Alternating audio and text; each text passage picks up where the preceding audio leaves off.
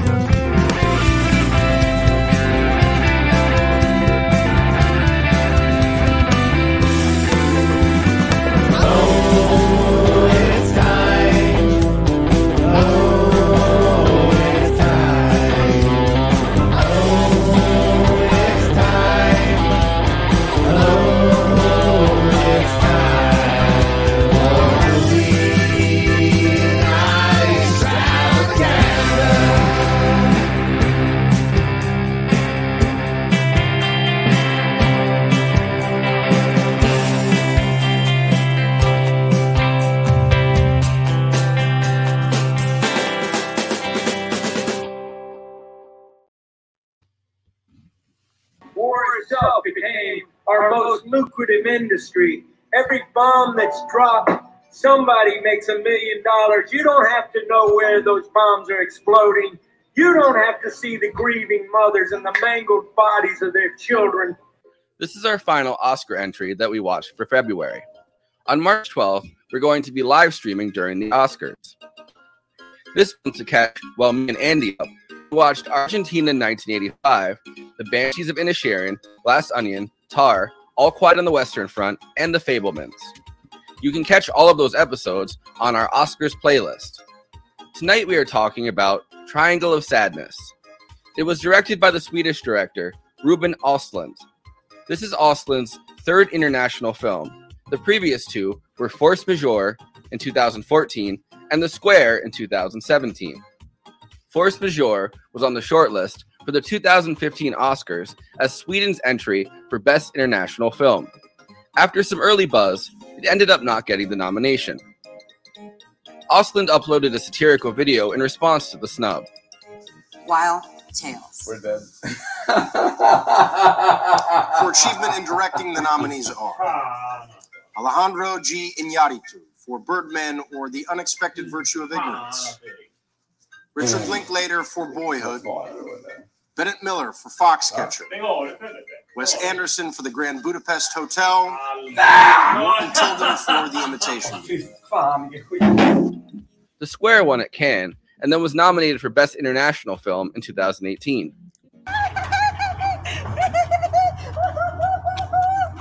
Jävlar! Fan sinnssykt! What? Nej, nej, nej, nej, nej! Skal jeg nomineret til en Oscar? Triangle of Sadness has left the international category altogether. It is nominated for Best Picture, Best Director, and Best Original Screenplay. It has already won the Golden Palm at Cannes in 2022 after receiving an eight minute standing ovation. Triangle of Sadness, I think, has the most diverse and international cast I've seen in a recent movie. Representing America is Woody Harrelson playing a Marxist but not a communist ship captain on a cruise ship for the super rich. I'm a shit. shit I'm a, I'm a shit socialist because I, I have too much. I have too much abundance in my life. I'm not. e- I'm not even. Filipina actress Dolly De Leon, incredibly English actor Harris Dickinson, South African actress Charlbi Dean, who tragically passed away last year from sepsis before the movie was released, German actress Iris Berben, Danish actress Vicky Berlin, and Croatian actor Zlatko Burić. Although it couldn't be more different in execution, Triangle of Sadness explores similar themes to another Best Picture nominee, Tar. Thematically, Triangle of Sadness looks at the relationship between beauty, power, and wealth. Charlbi and Harry Dickinson play Yaya and Carl, who are both models who have started a transactional relationship. Carl is more romantic, while Yaya sees it as a business relationship, first and foremost, and holds no illusions about the temporality of beauty and the modeling industry. you know, increasing the followers on Instagram and all of that. And it makes sense, doesn't it? Sure. I like you, you like me. It's good for business. Yeah. I think it's pretty brilliant that Östlund chooses to explore this industry, as male models make significantly less money than female models in an extremely patriarchal and shallow industry. Yaya is also an Instagram influencer and gets the products she advertises sent to her, which is how they end up on a cruise ship for the super rich. We got this cruise for free. Good. The looks paid for the tickets. Not bad, huh? Good. uh, Yes, yeah. We have a long scene where Carl and Yaya fight about money and the transactionality of their relationship. With Yaya expressing how distasteful it is to her to discuss money, and Carl fretting about being used in their relationship. We cut to the cruise ship, where money is the only thing that makes the relationship between crew members and guests even vaguely tolerable. At the end of the cruise, you might be getting a very generous tip. Crew members hope for a large tip from their super wealthy guests. Two of the richest guests, Russian oligarch Dmitry and the Swedish coder Jorma, both appearing to have their own transactional relationships, although Jorma's date for the cruise got sick and canceled. The beauty that our models have paying their way through this cruise is supplanted by cold, hard cash. The cruise ship itself is a hierarchical structure, with beautiful attendants occupying a more comfortable place in the ship's hierarchy than perhaps the cooks and replaceable crew members in the galley.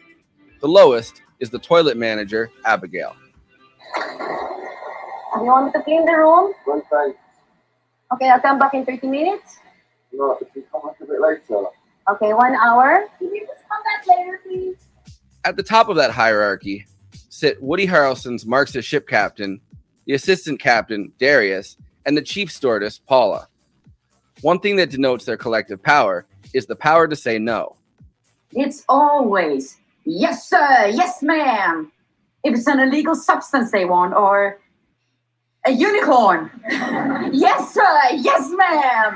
On Thursday, in the middle of the cruise, an ever escalating and pretty gross series of events culminate in pirates blowing up the ship. But not before one of the most brilliant scenes, where American Marxist ship captain Thomas and the capitalist Russian oligarch Dmitry face off and then befriend each other as the ship churns in a horrible turbulent storm. I have a joke. eh? Do you know how to tell a communist? It's someone who reads Marx and Lenin. And do you know how to tell an anti-communist? It's someone who understands Marx and Lenin. it's Ronald Reagan, a funny guy. Pirates pick the worst day to try to hijack the cruise liner, which goes down, killing many of the guests and crew.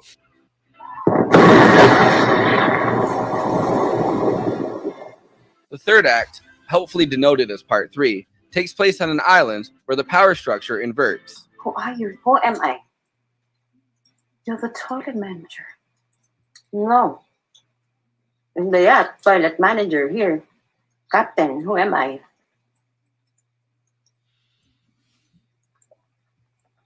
He's the captain. Look at me. Sure. I'm the captain now. The lowest of the crew's hierarchy, Abigail, has the food gathering skills and thus the ability to end up on top. The once unquestioned patriarchal structure of crew life is now a matriarchy and one with an inverted pyramid. You managed to run a fucking matriarchy, Abigail.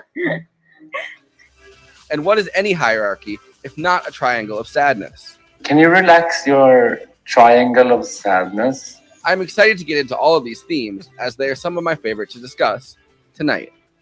We have to work together uh, and uh, create a good group, uh, good society. Yes. You know, the, the saying this uh, from each according to his ability, to each according to his needs. Anyway, before I introduce the panel, let me say, please like this video and subscribe to the Movie Night Extravaganza YouTube channel. Also, we are now monetized, so if you have any pressing questions during this live show, send us a super chat. We are absolutely obligated by international law, human rights law, to answer it. We also have a Patreon, patreon.com slash movie night extra. All of our after parties are available on there forever. Okay, let me introduce the panel. J. Andrew World, illustrator, book cover artist, comic designer, and artist for Give Them an Argument, co host of Movie Night Extravaganza and Bad Takes. Conan Neutron, co host of Movie Night Extravaganza, host of Protonic Reversal, and frontman for Conan Neutron and the Secret Friends. Zach Marsh. He's a filmmaker, musician, contributing editor at FilmSpeak. His current project is at Talk in the Park, and he's on Letterboxd. I, of course, am your Academy Award nominated host in the supporting role, Forrest Miller. Let's bring out those nominees. No snubs this year. Except for nope. Except for nope. Uh, yeah, not for the show though. Uh, Zach, welcome to the show, man. It's good to have you on. Yeah, thanks so much for having me on, man. It's great to be here. Uh, Zach Did I did I get everything with that with that plug? Uh, yeah, yeah, that was uh, that was the most comprehensive plug I have ever had in my life. I really I appreciate it. You should hear the end of the show. Uh, Zach is uh, a, a rare in a rare echelon that I, I believe you've probably seen everything everywhere all at once as much as the people uh, who made it. Uh. I have seen it 30 times. So Yeah. uh, yeah, I, I mean, you know, I've seen it a lot, but not like how Zach Marsh has seen it a lot. that being that being said, as someone who just edited, granted a short film, the Daniels have definitely watched it way more times than I I'm sure, ever would- yeah, ever possibly could in my life. So sure. That's why there's two of them. They yeah, have to- they have there to- you go. they have Well, to do it in shifts. So You really, what I mean?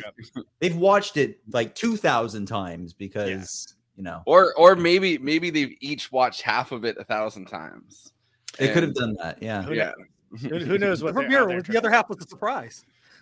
Exactly. You know, it, it's funny. Like I I don't know if you guys have seen like Swiss Army, well, probably Swiss Army Man, but also the Death of Dick Long, which is the Daniel Scheinert film he did without Kwan. That those films are really instructive as far as like who does what in that partnership. I think. yeah you kind of get a feel for like how they how they work it all out and divide their labor i think it's so fascinating that uh, the like best director category this year is nuts because it's it's like you could go a bunch of different ways. You have like you know the old the old warhorse uh hero doing his last ride potentially spielberg right? You got the daniels which are like yeah there's nothing there for boomers at all but they're like obviously like this new vanguard. Then you have todd field it's like we just want this guy to keep making movies. Let's encourage him. Yeah. I, I was actually surprised how many uh there's so many articles in his absence that were like, where's Todd? Like every time a movie didn't do well that like critics wanted it to do well, they're like, we should just bring back Todd Field. Yeah, bring him back. What's he up to? Get him in here. uh, I I am glad that I was surprised, but glad that Triangle of Sadness got got a nod because I think it's very very interesting and cool. It was definitely buoyed by the um the international community. This this movie has Yeah. done far better internationally than it has in this country. Uh, which But you know what shouldn't come as happens when they big of a don't shock. give him a nod? You just saw it. He kicks the garbage can and screams. exactly. It's gonna light you up, people. It's gonna light you up. Yeah, uh, they- but it, I think this is a very adventurous movie. That- a- a- And like, even though I I didn't think it was a perfect movie at all, I, I found it quite enjoyable and it's nice to see. I- I never saw Force Majeure, but I, I mean, it's nice to see like somebody that's clearly a very talented, uh, internationally known filmmaker be honored when it's when it's not just like you know, oh yeah, let's uh let's see, who, let's skip the bottom of the barrel here. Okay, what do we got? All right, uh, you know, sure. Let's get a chick in here. Women talking. All right.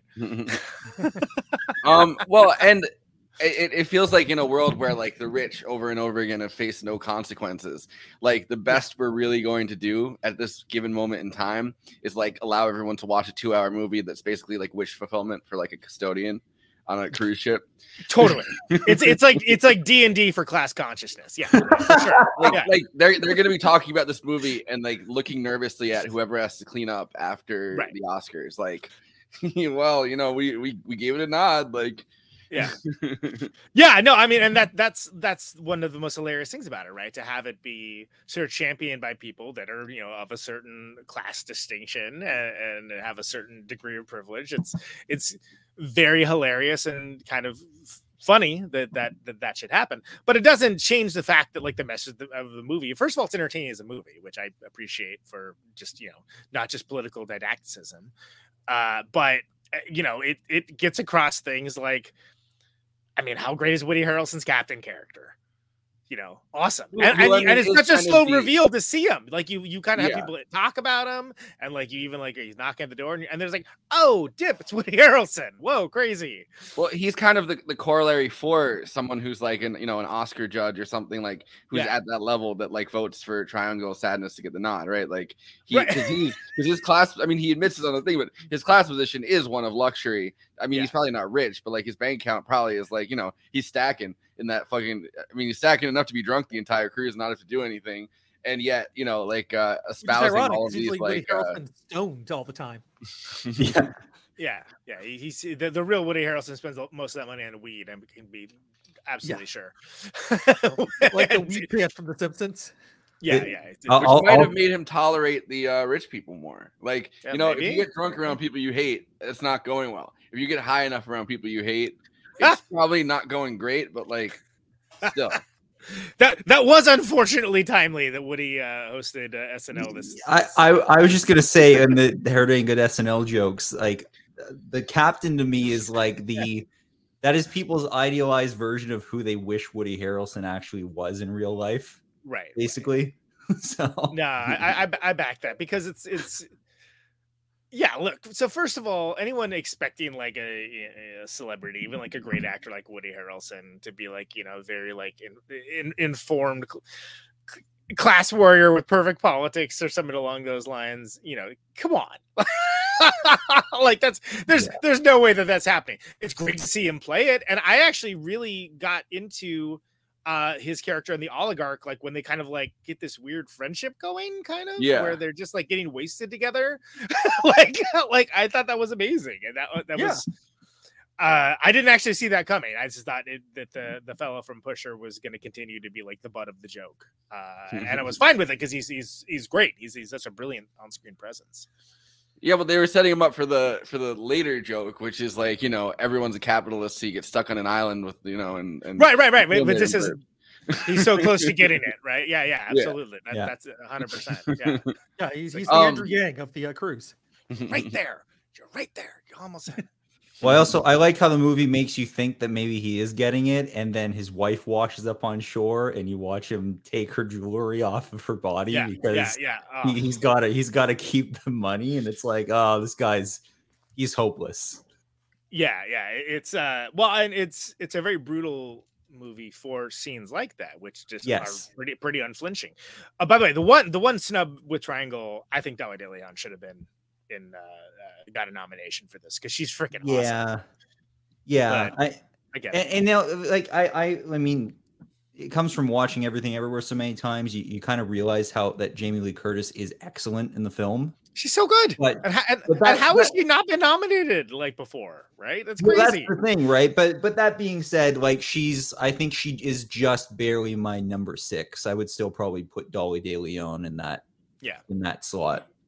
Um, you know, especially because I mean, you know, it, uh, the film has another nomination in that category, and it has nine nominations on top of that. I, I would yeah it's it's like not it's not hurting as a film right it's not Yeah. like they didn't get noped No, no, and that's and I mean the note cinematography snub is we can get into that later or something because that's So- that's just so egregious but but this is I, I feel like this is this is the rare movie that's both very entertaining but also kind of difficult too yeah. like it's kind of like parts of it are a bit of a slog like when even when you're when it's starting off and you're like what, what's their deal? What's this couple's hold like and then like and, and like you're, you're like is this about models? Am i watching the right movie? What what is happening? And then Mhm. like it all makes sense later on but like the way he unfolds it it's so careful and takes so much time that you really That's get why the they name establishment drop the film so early in it, so you know you're watching the right movie. exactly. Can you relax your triangle of sadness, please? Yeah. Yeah, that's like first five minutes. You know, it's like okay, okay, I'm watching the right. which I was like, ah, okay, all right, you got it, all right. Uh, but but like, I love all that stuff. It's just it's kind of almost seems like uh, he's doing like four kind of different films and all kind of doing them at the same time, which is ambitious, and I think for the most part it works. I mean, uh, again, there's some there's some real um, genuine emotional pathos happening in a movie that has so much vomit and feces flying around.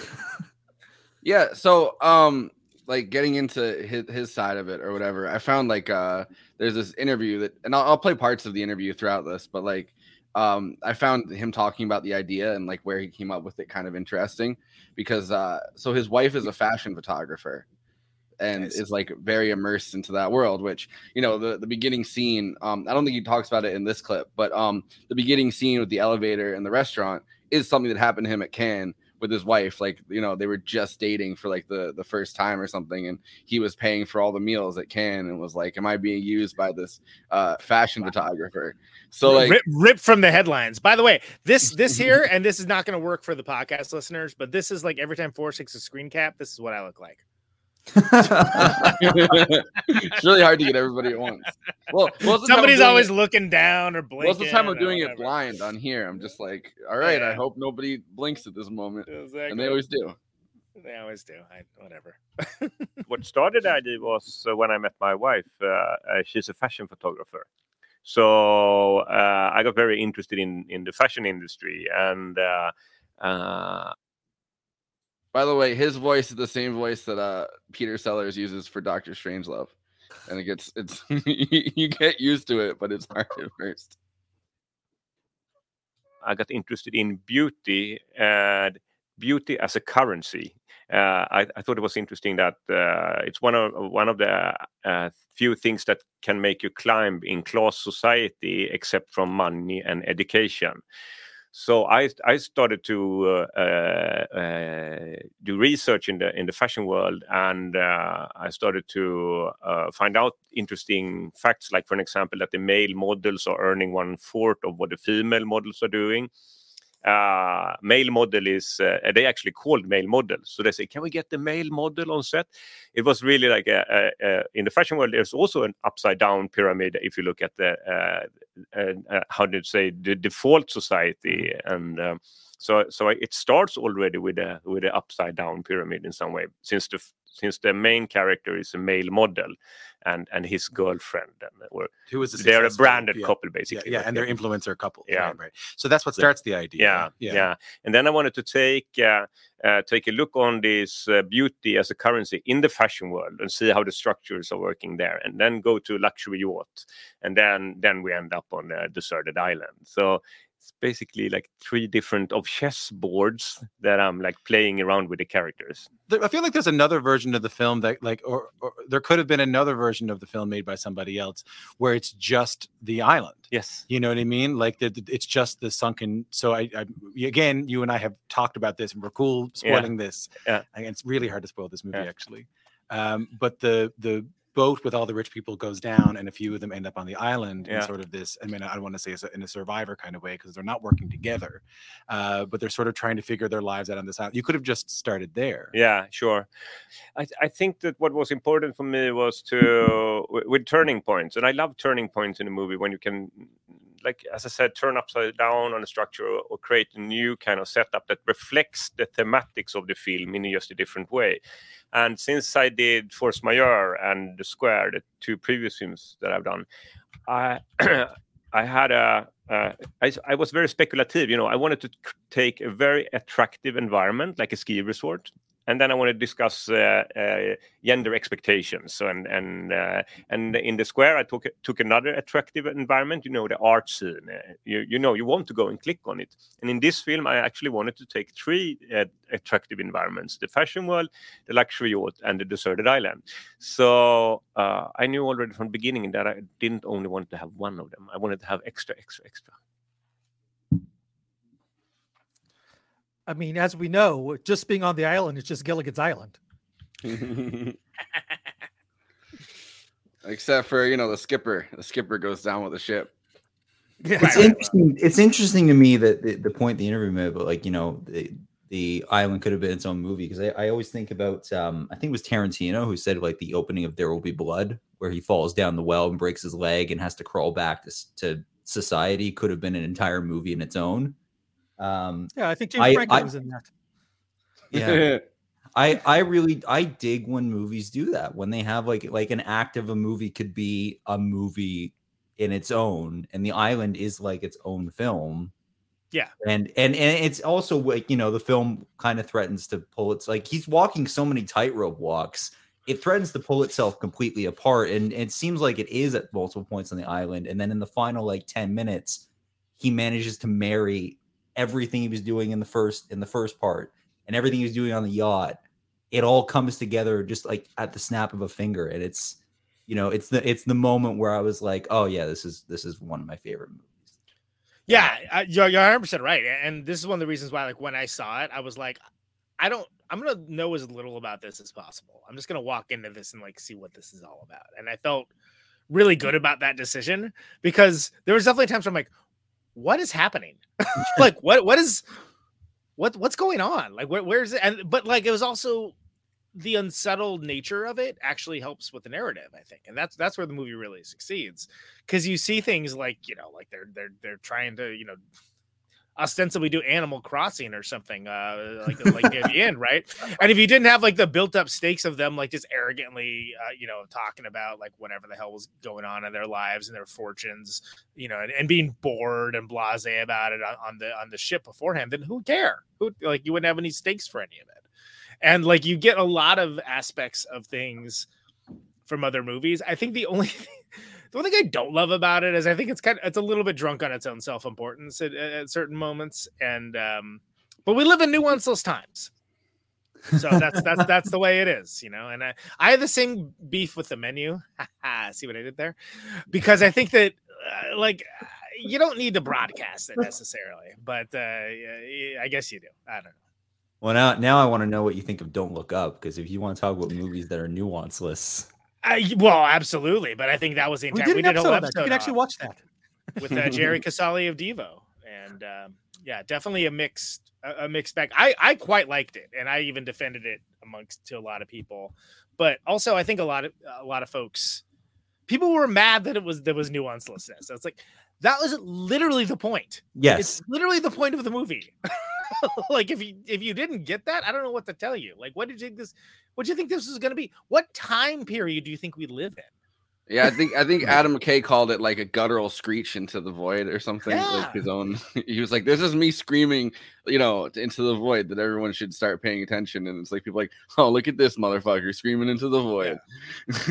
well, and and I mean, like it's a it's a movie that opens with a with a text quote of like my my my grandfather died peacefully of a heart attack.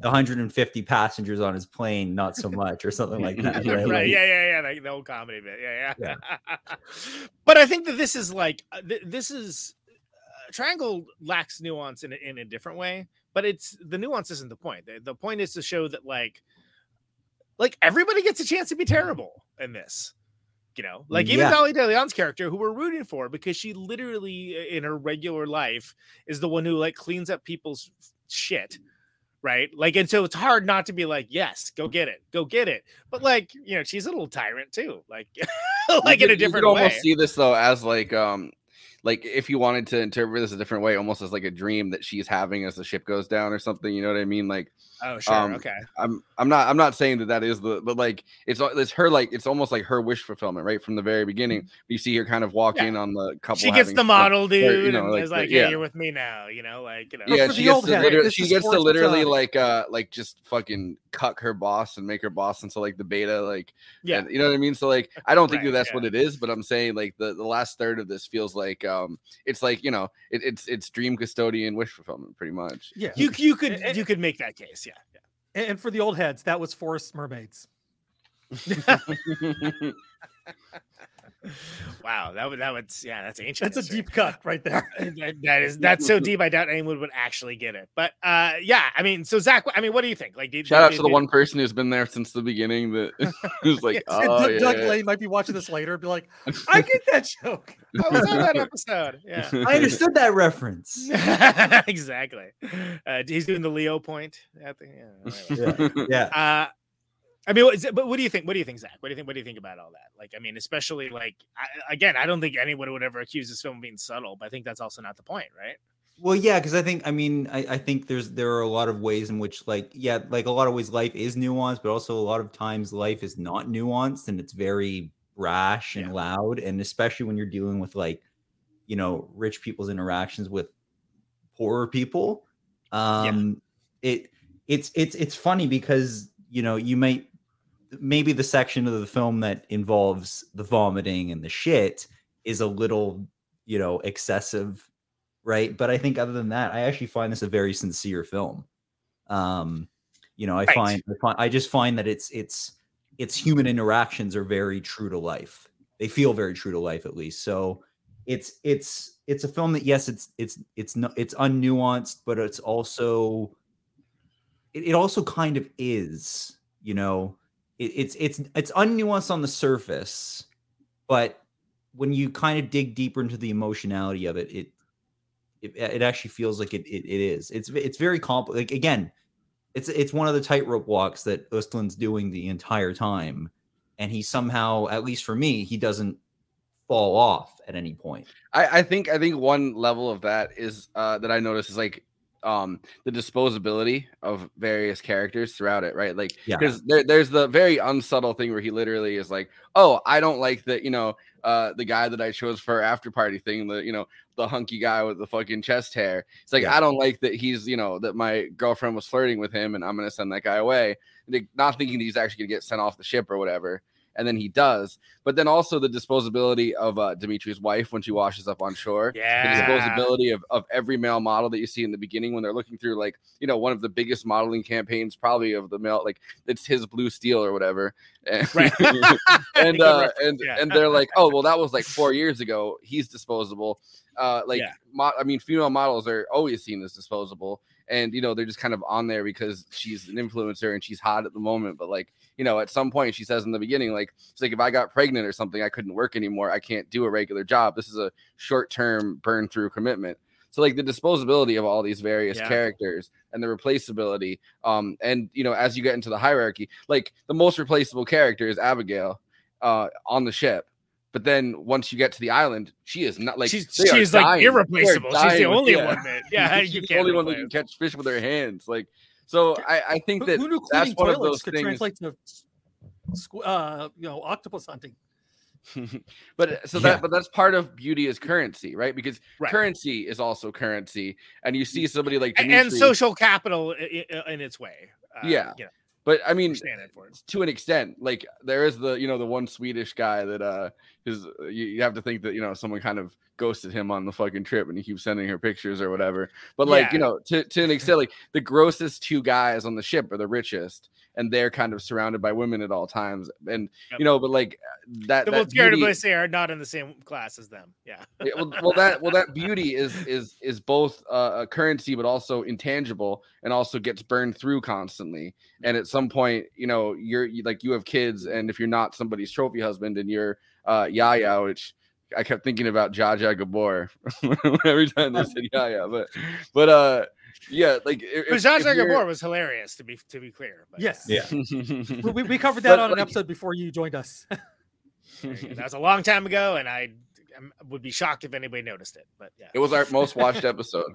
Oh well, there you go. It was the one that we did with Natalie Sure. Is the one that, yeah, nothing we ever do will, will be better than that one episode. Apparently, with Natalie Shore. um no but so just uh yeah so just thinking through like that those um those moments in it that i think are very uh or at least more unsubtle right or more Yeah. more subtle not more unsubtle but like so i think i think at some point the the conversation about class is kind of like hitting you over the head with like literally abigail being like i'm the captain now and doing the fucking scene from uh captain phillips or whatever Right, right. with the, with the pirates, but to the guy that is the pirate, like, which is kind of funny uh, interplay, I guess.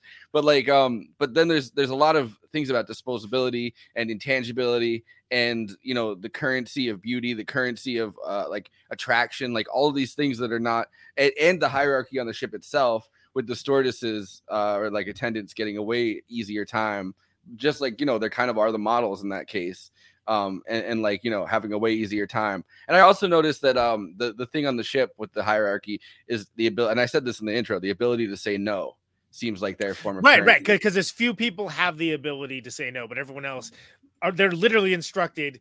No matter what they say, you have to find the yes for it. You have to find like whatever crazy ass thing they ask for. it's like an improv you have to do. class Yeah, exactly. Yeah. exactly. but yeah I that want to see the um, uniform from that improv class. but but zach I, I don't know do you want to do you want to weigh in on any of that it's uh Uh, well, yeah. Well, I actually, I, I think your point about you know the the ultimate the sign of power on the ship being the ability to say no is like really at the end of the day.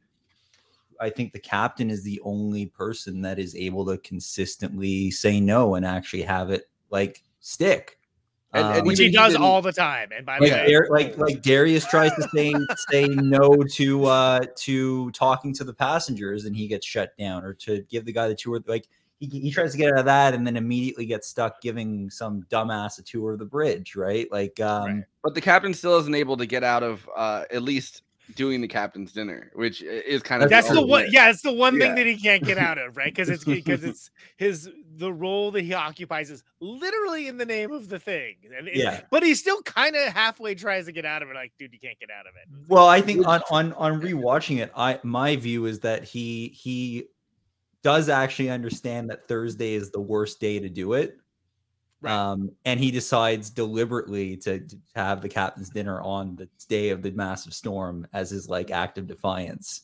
Yeah, well, and and you know, uh, assumably everyone's kind of eating raw fish. You could assume maybe not that they're going to get as sick as they did, obviously, but like that maybe they're going to want to cut that whole thing short if you're standing there and you're like, uh, you know, hey, the boat's rocking a lot. You sure you want to meet the captain? I also think that it's funny that you know uh, the captain is the person who's like you, you have to think um like your life is most in their hands, right? Like they're commanding the ship. And the way that Yeah. a captain is treated on a cruise ship like that, at least in this, is like kind of like Mickey Mouse at fucking Disney World. Like everybody wants to meet Yeah, the yeah. Captain. go get your and, like- picture taken with yeah, them. yeah, yeah. yeah, yeah, so it's like it's like here's the guy that you know if he uh, steers the ship the wrong way and and you know you could sink it, but it's also like he's also a pretty good person to you know just shake his hand and get your picture taken with him and uh, move on. You know, this is the uh, the Disneyfication of uh, the cruise lines.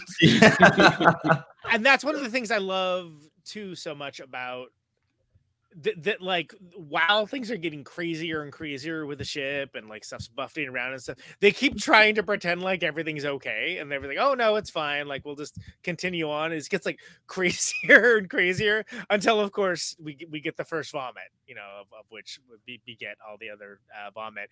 And and like and it's like, of course. What did you think was gonna happen? Like, are you like like you can sit here and pretend you're having like the perfect evening, like you know, like at this high class, like estate level affair, but dude, maybe skip dinner.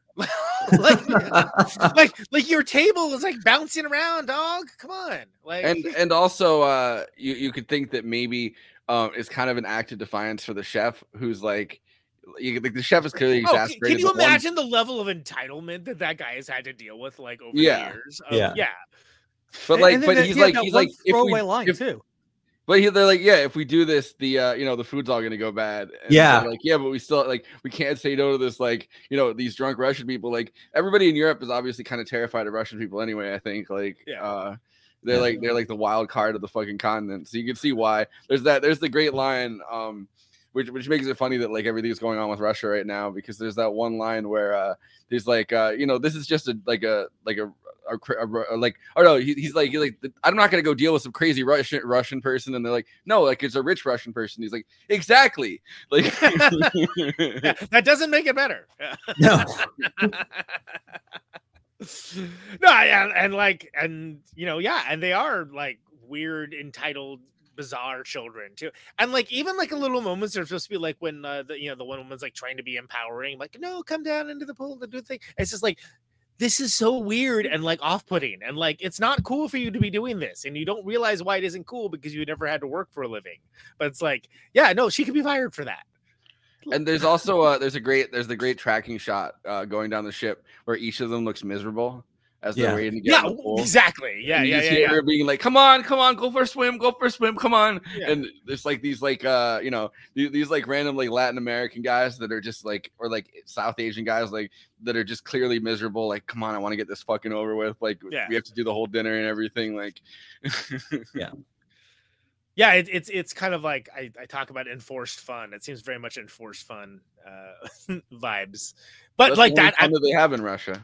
Well, that's what I say. It's very Russian. Exactly. mandatory fun we have fun now You yes. have fun. You have fun right now. If you not have fun, you go to jail. I've seen Rocky Four. I, I know they have fun. Uh, yeah, but I mean, like it, it's I like those little tableaus where you get to see just just the myopicness, like the not getting itness of like how they are in very different positions of power the the people that are like passengers on the ship versus the folks that are that are like working on the ship. And that that like they it's so different they cannot conceive of what it is like for them and they think they understand and they don't. And the reason why that works is because it is actually like that so often in real life. And uh, we can get into like a larger argument about like you know how there's just no depictions of um, anything anybody working class that isn't a temporary embarrassed millionaire i suppose. But i think from a larger perspective of why the film works is like it spends a lot of that runtime in that first like third to to the second third kind of laying into that and showing you. And it's awkward and weird and very funny but awkward you know? And and and you get to see like there's people that want to get it and never will. And there's people that don't care at all about getting it and are not even remotely interested in it as well and but if shipwreck happens everyone's literally in the same boat So- Well, and there's a level of entitlement, I think, to uh to even someone going, well, I'm sad, you know, that everyone in the crew is seems sad and like, you know, or they, Yeah. they don't seem like they're like having fun. So I'm gonna force them to have fun. Yeah. And there's like a level to of make myself that- feel better Yeah, like that- that their fun is incidental like Yeah. i'm gonna feel better by having people have fun. Yeah and and and the, the entire reason for it and that whole power like that whole power dynamic is like then you know even if they're not enjoying it they're still here for your own uh you know fulfillment. And if your fulfillment is to watch them have fun they better fake having fun for your fulfillment like you've given them a different job right? Exactly. They now have a different like uh type of work that they have to do to fulfill for your happiness and like it's not it's not liberating. No one thinks that you're like a cool person for doing this. They're it's you're just making it weird. And and I, and I think also uh the the entire like transactionality of the relationship between uh you know Carl and Yaya at the beginning is a similar thing where to her it's it crazy feels- that it's based on like a real interaction that Ruben Östlund had with his with his girlfriend. That that's a fucking that's with his nuts, wife 'cause it- now like which is now I guess it worked out okay, right? Yeah, like you're Yeah. saying. Uh, but like it does seem like that particular scene is like that seems like so real. I'm like, I don't think you could just write this. Like this seems like really lived in, and I guess that's why it was. Yeah, yeah. I was getting flashbacks to a past relationship. know actually same but you know um but like i i i, I also love the line where and that's uh, transactional too, right? And and Yaya's character Yeah. is uh like absolutely acknowledges it and like thinks, hey, well, of course it is. Yeah, that's that's like what we're doing here, right? And he doesn't like doesn't get or accept that originally, and then he kind of does, but also kind of doesn't, and kind of doesn't want to be like like and that nuance of it is is what sets everything kind of like um kind of hackles up for most of their relationship where he's like very untrusting like when she's like checking out like the dude right? And then he's like well i'm gonna go i'm gonna see about this right? And, and then i'm thinking about another non-nuance like you know white lotus the first season of white lotus like the one guy is just like obsessed with like that kind of thing where it's like oh my god. But the thing is that people like that do exist and they come from a place of privilege only. You can't if you come from a working poor background you would not know how to do that unless you were literally acting in a play or something. There's Yeah. no way you would ever have the temerity to like behave in such a manner. And that's, you know, to talk up your care and behavior or whatever. But like it's a manifestation for him of this internalized, like he wants it to be one way, it's actually another. Well, and and I would uh, kind of uh, expand that. I think when you see him online for the uh, you know for his next gig or whatever, and he doesn't seem to accept that you know the world of modeling has moved on without him, and he's kind of getting older. He doesn't accept that he's kind of burning out of this uh, modeling phase. Right for him, he's very carefree about it and kind of just like waiting online. And then you know they're like, well, now we we want emotion. We don't just want this. That was like so three years ago, which of Right. course the most that's the most fashion uh, industry thing to say in the world Of course, but, yeah. but he seems to not accept his own um his own disposability with within that uh It's within not that in his system. control, but this Yeah. stuff is in his control. And that and that's why he behaves in the manner that he does, because he's trying to put control over us in a situation where he yeah it's something and he's trying to feel he's trying to feel uh, something in in a superficial relationship but also in a superficial career also in, the, in like a superficial like everything surrounding him he's trying to find meaning out of something whereas she just kind of accepts like no i'm gonna burn through this pretty fast and if i don't find a trophy husband which isn't gonna be you by the way because you're you know fucking you're you're british zoolander or whatever like uh you know Yeah. it's gonna be some other guy it's gonna you it's gonna be the fucking like someone like the russian guy I was gonna say it would be You the oligarch before it be him, yeah. yeah, I mean it, it's and it's it what shows a good little character study of that, and then it also shows like why he's almost like so like low key rageful at like trying to get this dude, you know, like uh you know whether he sought it out or not, you know, trying to get this guy fired. And Yeah, and he, he carried her out. He carried the dude out. He can, yeah, exactly. Yeah, Like, yeah, well, I don't know what the, ma- he chatted her out. I don't know what's the male version of being a Karen. I don't, I don't know. But anyway. no, he just is a Karen. Um, but uh, like at the same time though, that's someone who's naturalistically doing what he does. You know, like he looks good. Like that's the only thing he can really do. He can sit. That's there his skill. Yeah, exactly. Yeah, and th- this is a guy that's like a just a guy like a hand on a ship. That they're like, oh, that guy looks good too. Like his one function has now been That's that's my like, thing. I do that yeah, thing. by, very by a guy who looks like skill. by a guy I who mean, looks like trust me, fucking I- I Jason was Manic- Man- Manitukis or whatever, like the guy that plays Rafi on the league. He looks Exactly. High, high class Rafi. Yeah. yeah. Uh, Not Zach- even high Zach- class because he's just a hand on a ship. Like that literally just it, that literally would be probably what uh, Jason Manitukis would be doing if he wasn't acting. This, this step up. Yeah, I mean, the actual Jason Mantzoukas as a guy is is way is way more interested in that. But I, yeah, I, I think that I think there's a lot of stuff there. Zach, did you want to jump in on any of that? I, I- don't want to like railroad. Uh, no, no, I, I think I, I, I- think you guys, uh, you guys kind of covered that. You know, like I'm, I'm, I'm honestly just engaged with listening to you guys more than anything else. Um, this is this is nice because like when I He's I the perfect guest. What I say? when I, no, when I when I do when I do one of the film speak streams, like I, I don't I'm not like shutting the fuck up. It's it's kind of just nice to it's kind of nice to just be actually able to listen for for a Not bit. gonna- it's kind of nice not to be able to get word in edgewise, huh? Yeah. Yeah. uh, I I don't think I brought it up on stream yet. When I watched Triangle of Sadness, I had not seen the Pusher trilogy, which I quite enjoy. Uh, and of course, the the fellow, uh, the actor who plays the Russian oligarch, um, he looms large as like a character in the first two, and is the subject of the third one. That's a uh, Zlatko Burić. I think that's how you say his name, right? And he's been Yeah. he's been a that guy. He's been a that guy sort of. Oh, yeah. for a long time. right? Yeah. Like Uh, he's, he's he, he you need like a you need like a slimy Russian for your movie. Like he's kind yeah, of there the, you go. Call him up.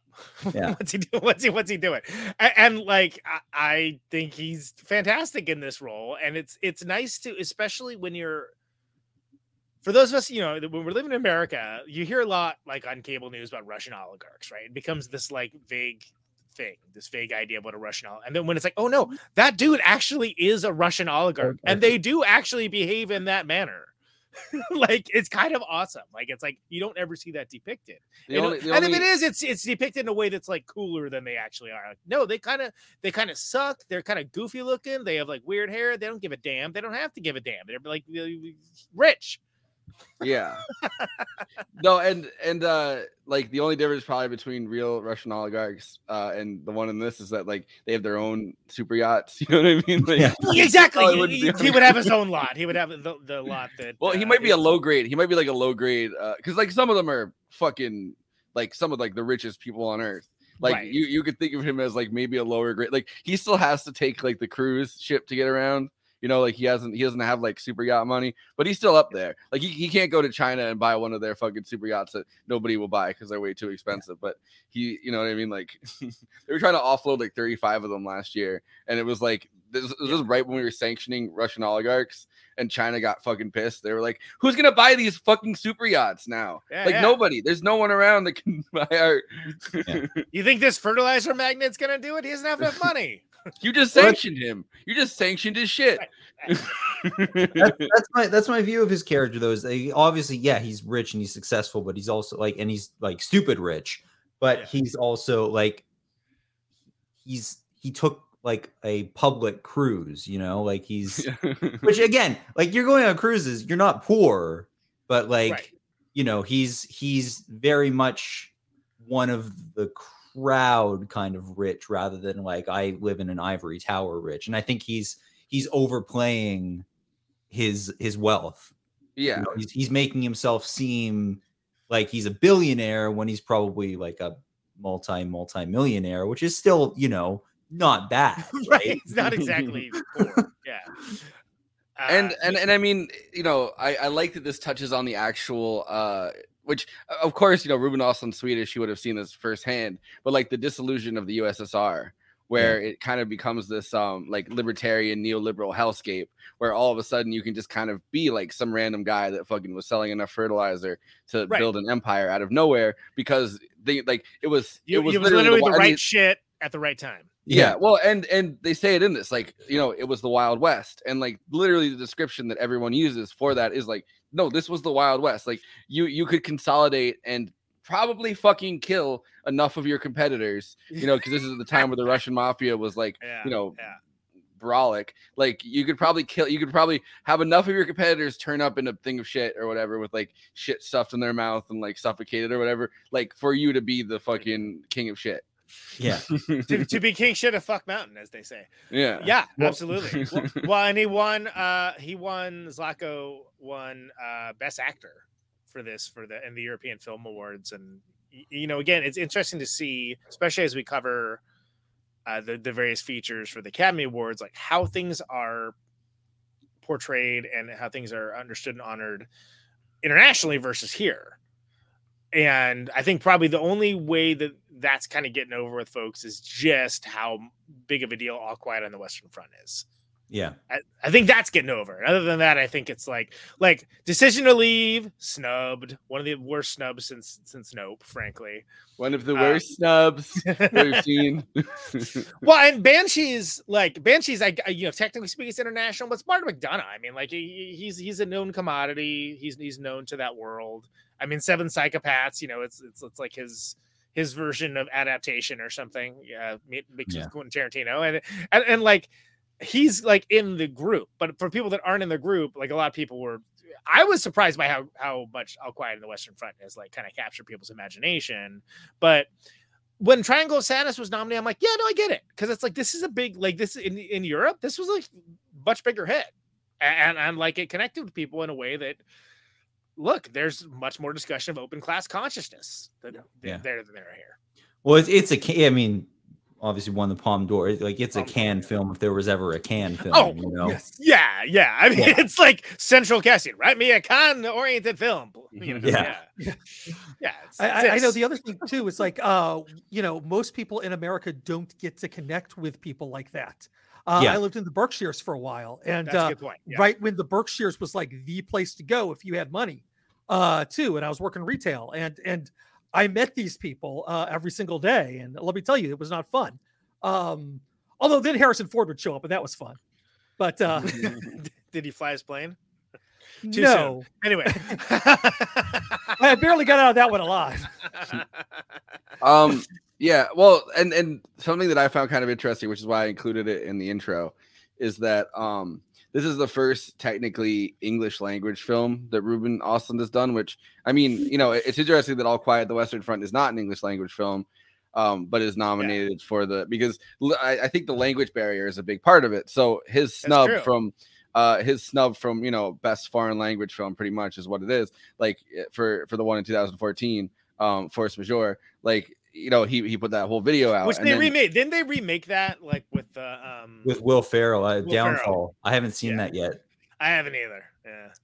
Now, uh, probably I, I got a question. for Wait, you. so so wait, so what I was saying is, so then the, the the square was in both Swedish, Danish, I guess, and English. Um, you know, because uh Elisabeth Moss or whatever was like the the the star of Yeah. that, and so um so but that was still considered a foreign language film, and it got nominated as a foreign language film because this is you know this film is entirely in English. It was up for the for for best picture instead, which is kind of something that I find fascinating. Also, the fact that uh, I mean, it was a huge hit in Sweden. His first video that was just like Swedish director freaks out, which is h- a hilarious day for a video because it 100% is him listening to that live and then Yeah, decided to kick absolutely. a, a trash can, and then he uploaded that and was like, And "People it's are gonna take this hilarious. as satirical." Yeah.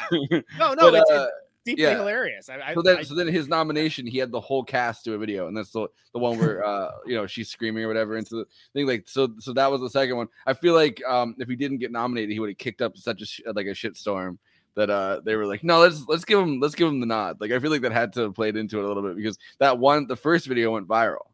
Um, it and did. It was a huge. I, yeah. I saw that video without having known any of his films at the time, and I was like, "This is hilarious! Like, I love this. This is this is great. Why not? You know, like bully them. They deserve it." Yeah. I haven't even I haven't even seen the movie, and you know what? He he should have gotten that. I, I'm I'm I'm for it now. what what movie was it? Yeah, yeah. Nominate him. For Force Major, yeah, get that get that shit. Force Majorie, Majorie. Wait, how do you say Marjorie? that? Mar- Marjorie. Yeah. Forced thank you, Marjorie to do what? to resign because I because I think that should get nominated. And now, do you think Uh, that the uh, rise of uh, foreign films uh, getting, you know, like like non-English speaking films getting nominated has something to do with the fact that we're, uh, you know, reading texts, you know, texts more, uh, as opposed to, uh, you know, earlier generations uh, that that didn't. I- so I think that's a really good question, Andy, and I, and I think personally that uh, most people these days are streaming stuff. When you're streaming stuff, it's very easy to throw subtitles on, right? And some people, sometimes people have them on because like whatever the household's noisy, or like you know, or you're like whatever. me, half deaf. Or you're like Andy and you're half deaf. Exactly. Uh, and I think that what used to be stigmatized, like, I don't want to read if I go to the movies, I'll just read a book, you know, like that, that mindset seems to have disappeared. And I think, honestly, a lot of it is kind of like Parasite kicking the doors open, too. Yeah. Because that happened to be the rare time where I'm like, oh, yeah, the movie that I actually thought was the best picture of the year won Best Picture. Yeah. I, I also think that uh the rise of like um you know like Criterion Channel like because I mean they always did Yeah. the Criterion box sets and stuff but I I feel like more people are watching foreign films now. You Um, have but- the access to do it because a lot of times you remember like you had to like have like a- first of all have a local video store we'll start with that then have it be good and then have it be available and also know that like it was something that you wanted to see which basically meant that you needed someone that was like a, a, a film estate that worked at the video store that you had a relationship with which i'm lucky enough you know i had i had that for like years. Uh, but like if you didn't have that and you live in like you know bumblefuck Iowa or something. Like, you know, like you didn't have the opportunity. So now anyone with an internet connection uh, has that opportunity and it's it's there. And it's I think that's not anything to be taken lightly. And I think that's one of the reasons why you see this re-examination of film do you get like things like Chantal Akerman's films getting put into like you know like one of the most prestigious lists uh, of major cinema where and people are like what? Who? Oh I got to check this out. Crazy. Yeah. uh, rather than But, just but I also like, these I, I movies think if it was just if it was just Netflix I don't I don't think or just uh like Amazon Prime or something like I think the fact that specifically yeah Criterion you, you're Channel- right because because Yeah, yeah. netflix is like king of like the low mid movie where it's like oh it's just good enough it's just good enough that like it's something to throw on. Whereas criterion's like oh man all right do i really want to see a tarkovsky movie right now? Jeez okay how long do i got? Let's see when am i supposed to be trying to go to bed? But then like you watch it and like fuck that was amazing that was so good. But like it's it's you gotta have the store open for people to be able to get into it and the fact that uh, people do and uh, for folks that and one thing i didn't realize i was giving recommendations to my friend damien from mccluskey uh, uh, uh, for movie stuff mubi m-u-b-i uh, mubi extravaganza brought to you by mubi. And i was like because i recently signed on to i signed on to, to watch the park chan-wook movie to uh to watch decision to leave. And they have a bunch of others too and i'm like oh great that's awesome. And he was like specifically asking for rex for that and i'm like oh yeah i think there's you know this is on criterion channel. I didn't realize Criterion Channel is only US and Canada. It's not in Europe. But Mubi is. So that's one of those things where it's like, oh, that's interesting because if you're, you know, looking to film snob it up, you're not going to be able to have that service if, if you're in Europe. But then, like, I guess movies kind of like filled that that role for uh, the, the international audiences, and I think that's Mubi Mubi comes in because it's what's available. Well, Mubi Mubi comes in clutch because it's not just movies they have on there. They'll promote other movies or stuff like and show you where. yeah, they're they're they're Like- almost trying to like uh yeah, like almost be like a recommendation service too. Like it's Yeah. sort of like they, they do they do both. But they're also being like, oh, but by the way, if you liked uh you know this film then you should check out this short that the director did like 10 years ago too and you know i'm i'm totally here for anything that does that but frankly but that's not what like netflix does that's not what hulu does that was any of these like the major streaming services do peace and love, Speaking, peace and of that, I uh I watched a short that Ruben Östlund did uh like 10 years ago. And that that I got I don't I don't even remember how I came upon it today. I just kind of stumbled on it. And it, he recreated a uh, bank that got robbed in Stockholm. He Mhm. recreated like uh footage that somebody had from that and literally just like took 90 actors. This was the first thing he ever did. Like 90 actors outside and like a shitty camera. Um it's called uh, an incident at the bank, I think. It's uh I could have guessed that. oh, it's called Planet of the Apes, Conan. Uh, what's it about? That, that makes JCVD look like I have a brilliant title. Incident incident by a bank. Oh, what? It's called The Blob. Huh? What's it about? Documenting the eyewitness account of a botched bank robbery, perplexed uh, bystanders watch as the drama unfolds in front of them. It's probably like the biggest crime that happened in Sweden that year. Like, Oh, no doubt, no doubt. Yeah. They're It's like, wow, the some- only crime that happened in Sweden. Yeah, exactly. Some- someone someone robbed the bank and, and fired off two shots and uh you know Looks like Anders Breivik is going to get a roommate. well done. Yeah, he's uh yeah, I, I haven't seen that one. I, I I honestly, yeah, I, I, I knew him, knew him more from his reaction videos than for his films before this, frankly, which is atypical of me. I usually am up on this kind of stuff, but I, I never, I didn't, I didn't actually see Force Majeure and uh or Force Marjorie, if you if you prefer. farce Uh, Marjorie. Yeah, it's a farce that she's in fucking Congress. exactly. Here's the donate link. Yeah. So like, Well, Conan Conan normally Follow me comes, a Brooklyn Dad for more takes. Conan normally comes for the movies and stays for the memes, but when it comes to Swedish filmmakers, he does it the opposite way around. Exactly, exactly. Yeah, I mean, I mean, ta- talk to me about Vinterberg. You know, that's what we did another round, which they're gonna they're gonna make a uh, freaking U.S. version of. It's gonna be terrible. Oh, I'm it's gonna suck. It's, It's gonna be horrible.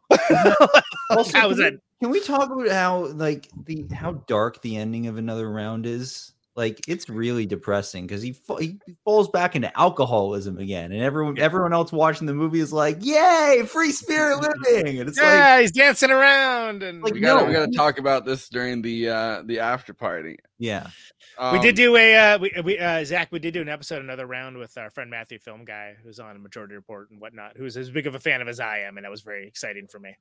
It's a- no, it's and also these film. other guys were on too, and they, I think they had an okay time. yeah, it's Um, a, wait, it's a so I- fantastic film. So uh, let's let's talk about it during the after party because you know well Yep, yep. and and let's go through the uh, Oscar nomination list. I feel like because we should do that I one think more I think that'd be a lovely idea if Zach's got the time. Um, I do. But uh, so this so this is this is him talking about the paying scene, and uh, this is the clip that I that I pulled up where he's actually talking about how he came up with the idea for that. Nice. You didn't say it. The scene, uh, the bill I call it, uh, is actually something that happened to me and my wife eight years ago. It was in the beginning of uh, our relationship. Uh, I wanted to impress her, so I invited her to Cannes. Every night I brought her out to dinner. So the first night and the second night and the third night, I was always paying the bill. But at a certain point, I started to feel like um, I can't play this role all the time. I like her too much. So I have to take the bull by the horn and bring this up in some way. This is a situation that I love because this is a dilemma. The main character, Carl, he has uh, two or more choices, and none of them are easy. And here we see first that Charlbi is looking at the bill. I hope that the audience sees that also. And Ben are there, and we all know what that means. You should pick up the bill now, Carl. And Charlbi uh, Dean had a very, very skillful way of like sending those uh, eyes over to, to Harris and uh, uh, and using the pauses in the right way. You could tell that uh, that, that she really, really skillful in, in when it comes to timing and and it comes to understanding the, the dynamics of a scene. And here in the background, we can see also that uh, that we have the window, and in the opposite of Carl, Carl is cornered. He has a wall just behind his back. But uh, when we were shooting it, we wanted it to be that uh, Yaya have uh, more space behind her back, and like in this area, like that there's much more space. A little bit like okay, that that's where the freedom is, and Carl is completely cornered. And in order to get to the freedom, you have to get through Yaya first. First of all, I think that when we were shooting this, that it was important that you could see all of Carl's body because it's so much in the body language that that tells us about how he's trying to deal with the situation. We try to put uh, Carl uh, uh, a little bit more in the darkness and uh, with his uh, back towards the wall, and uh, that was in the intention of trying to show that he is cornered. When we were shooting the shot, it was actually a little bit tighter. He was uh, a little bit bigger in the frame, but afterwards I decided to digitally zoom out a little bit because I wanted to have uh, in connection uh, uh, in the frame uh, all of the upper part of the body because you see so much in the in the body language that expresses like the kind of awkward awkwardness he's trying to deal with. When I was doing the storyboard picture, I think the hand that was close to the to the bill was also something that was important. When I'm working on the script, then I like to draw storyboard pictures. I spent quite long time to to draw these pictures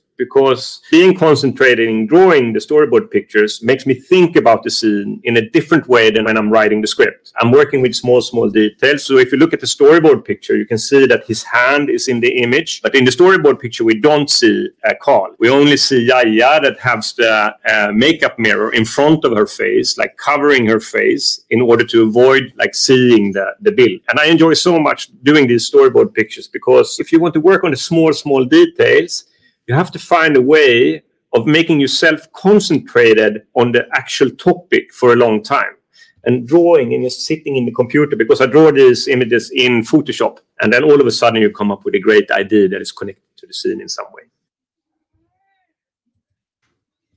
Make that man do comics. yeah, I was gonna say he's got the he's got the artistry down. Yeah. No, well, no, I was I was thinking going to about, do the like- comics, and I I turned Yeah. around and I realized this comics would make a very good movie, but I already had a contract to do the comics, so I turned. No, no, So I I, I made- was just so I made a that, like, movie he where I'm drawing the about, like, comics the into Photoshop. You know, the composition of what's in the frame, and it's like, man, like, like, like, uh, a lot of times, if you if you look at storyboard artists, uh, and and I hate this, like, like, um, re- remember in the '90s there were like all those guys working for Image Comics that that were like just like third rate knockoffs of like the studios they were working for. Um, A lot of those guys now are doing storyboards for for films, and if you see their storyboards, they're they're trash. They're just like just like little scribbles that give you like like an idea, a gesture of like Yeah. what the what the you know, composition of, of the screen's going to be. It, it- I mean, it works. It, it communicates what it's trying to do, but it's not like that where where it's like this nice clean thing, uh, which which is kind of nice. Andy does comics, by the way, Zach. That's Mm-hmm. that's one of the reasons why that's relevant. I, I, I, I yeah. I, well, I picked up from the from the uh, from the uh, artistry of like the each episode's uh, thumbnail. Yeah, good good By the way, projectile vomit. what up? What up to the emo dragon? He's he's. Uh, I, I spent a lot of time last night on that uh, on that vomit. we, we, we, we believe you.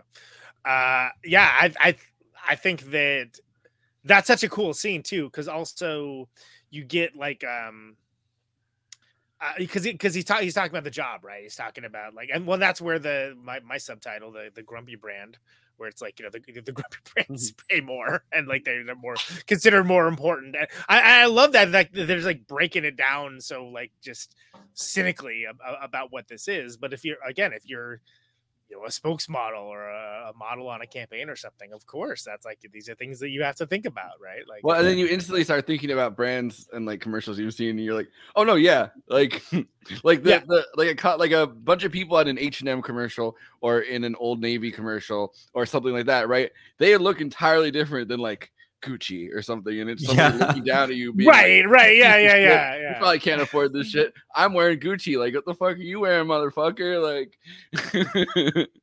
yeah and, and it's you know i think it's so key that and again to understand like why he's like so kind of off kilter and off off put in the relationship which allows him to kind of just refocus that control enthusiasm towards basically being the worst passenger ever uh, because he has no control over anything right like and she's clearly like not engaging with him in, in any way about anything that any way that he wants to and then like does like that like kind of like well, you're trying to duck the goddamn bill, aren't you? Like that's what Yeah. you're trying to do. After being like, you know, kind of like not engaging with me in the conversation how I thought it would be. And it's very funny. but it's also sort of like, yeah, I can see where that, that could be obnoxious. Like if that's think of it like, like this in the bottle this happened one time. This is like the 20th time or the 30th time or something. Yeah. Right. And I mean, it's kind of it's kind of funny when he confronts her in the elevator, and she's like, "Well, I got you that shirt," and he's like, "Well, that shirt was free, and this hotel room stay was free. Like, it's like you're not spending money on any of this stuff. Like, and the money's not the point. Obviously, he's looking for the emotional connection, and she's not getting that because I mean, I, I'm sure she's she not going to getting give it that. to him though, and she's Yeah. pretty straightforward Yeah. about that. But he's mm-hmm. not listening. He doesn't like the answer, so he's not listening, and so that just causes him to, to be like just a menace, basically. I, I like I like that he tries to find the emotional connection then with Abigail, who kind of shuts him down in the same way and is like, I don't want to get in the middle of your thing. Like, Yeah. I just want like the hot guy in my uh So great. lifeboat. Like, Yeah. Yeah. like so great. Like he's finally getting objectified the way that he wanted to be. You know, It's so good. It's so good. and it's like, oh, not you though. Oh, I guess you. Okay, fine. But I think uh, I think he's and and you know you can you can add like elements of toxic masculinity into it and whatnot. But I think he is in love with Yaya like completely. Oh, And 100%. That's Yeah. that's my central like my thing. Like this is a movie about a guy who is in love with a deeply in love with a woman who will never feel the same way about him. Yeah. and it's it's surrounded by all this stuff about class conflict and Marxism and and uh you know it- but but at the end of the day what triangle of sadness is about to me is about it's about carl and it's about him having completely unrequited feelings for yaya and that's, Well, the, and- that's the and- center of the movie all the way through he doesn't have he doesn't have any control over anything he doesn't have any control over anything he finally has control over whether or not he uh, goes into the lifeboat and sleeps with abigail and and Yeah. whether he gets food for them whether he can provide in that situation and he's like begging her to tell him what he should do Yeah, like exactly. Yeah. He wants. he- you- You're 100 percent right. He wants control the entire film, right? And then when he finally gets it, doesn't know what to do with it. Yeah. Yeah. And he's like, "What? What? Just tell me." Like he literally has that lie where he looks her in the eyes, and he's he's really scared because this is the first time he's ever had to make his own decision, and he's not just kind of being dragged along by whoever else. Like he's literally dragged along by her onto the cruise. Like you know what I mean? Like she's like, "Oh, I got this for free. Come with me, and we can take pictures, and you can take pictures of me mostly, but you know we can take yeah, pictures we'll, ta- our." we'll take pictures. You know, for our being- joint for our for our joint branding venture pretty much which is what the Yeah. relationship is and he Right. finally gets that moment where it's like you you have to make this decision. Like she's gonna be angry at you but then at the same time she also is addicted to those fucking pretzels that uh that you can get out of it. Like you have to make this choice. And he's like what should i do? Like i don't know what what what you want from me. And it's like bro this is the, this is your empowering moment. Like she's giving you your empowering moment and you're you've this, Here- you here's your here's your never- off ramp. yeah. Here's your off ramp, and you're and you're just yeah. going right down the line. and, and that's why I think the end of the movie is kind of poignant because he finally does make a decision, and his decision is I'm going to chase after them, and you know what I mean. Like his one decision is not really a decision. His one decision is like I'm going to chase after the two women that I'm in this. Uh, well, he's, he's still with. not for someone who constantly complains about his own for his own place in the world, his own agency. He never uses his own agency, and he's unclear about his place in the world. Mhm. Yeah. So well, and, like- and I think he he wants some kind of grounding that can't exist for him for somebody in his situation, and somebody like Yaya just you know accepts that that grounding can't exist and gets the most out of it. You know what I mean? Like she gets to go on a, like a really fun cruise, or I mean, it's not fun once you know, but like presumably like you Until know, the vomit starts, it was great. Yeah. Yeah. and and she gets to do all these things and she gets to travel and she you know gets the hot guy that like really is in love with her but you know she doesn't love him back she gets all these things because she's accepted that her place in the world is uh you know temporal like it- it's going to end at some point it's Yeah. going to be burned through like uh you know and She- you're right. very- She's looking at it like th- there's gonna there's an end date for this. Like, Yeah. this Yeah. can only go on for so long. Whereas he'd like, no, it can go on for forever. It's like, no, it really can't. and and you can see that objectively, it can't that's go on true. forever in that very first scene when they're looking at him and they're like, "Oh, you're like four years ago's model," like, Yeah. and he still hasn't accepted even that. Like, yeah, Yeah, and it's so like over the top, right? That it's it's easy to kind of miss the nuance of that until you see it kind of framed up with like how he's he's suffering in this very specific way because of what he can and can't accept and what he wants to be and what actually is. And uh, I, I think also the the line that really uh you know after watching it hit, hit home for me in that in the first scene is when they look at him they're like oh no it's all about uh you know portraying emotion now which it's not about portraying emotion it's still superficial and it's still Yeah. image based but like th- this world has moved past uh you know just kind of standing there and and selling something. Now you have to add that level of emotionality to it that he's not capable of adding to it um but also is the thing that he actually craves in his own life or thinks he craves in his own life these pretzels are making me Dependent. um, I want to I want to talk more about uh Charlbi's performance. I I think it's obviously heartbreaking that she passed away. This is Yeah. uh this is from the the Cannes because I think she died like uh, a month or something after they she, went to. it's like early twenties too, right? She wasn't that Yeah. old. I know that. This was like early 30s, but yeah. Okay. Yeah, I think I think she's four years older than me, so she was thirty two or something. Yeah, yeah. She, she's not that still old. too young. And like like well, uh, apparently it had to do with a complication from an accident she had where she lost her spleen. And if she only had her spleen, she could have survived. Yeah, it was. yeah, uh, her. for her spleen. Well, she she went into she went into sepsis. Um, and it was Yeah. like after after like a decade or something after a car accident. Uh, she just ended up having complications again from an accident, which kind of terrifies me because I'm someone who uh, had a pretty bad car accident, and uh, like in my head, You I'm thinking spleen? like, I do have my spleen, so I'll, I'll be fine with that. But like, You'll be good uh, for a moment. but I don't- just one of those things that like hits home. Like, not only was she like extremely young, but it's like a car, like you know, like you could have complications from a car accident like a decade later, and and She's in Death Race 3 with uh, Ving Rhames and uh, Danny Trejo. So there you go. Which I have not Death- seen. Death Race is not a good title for.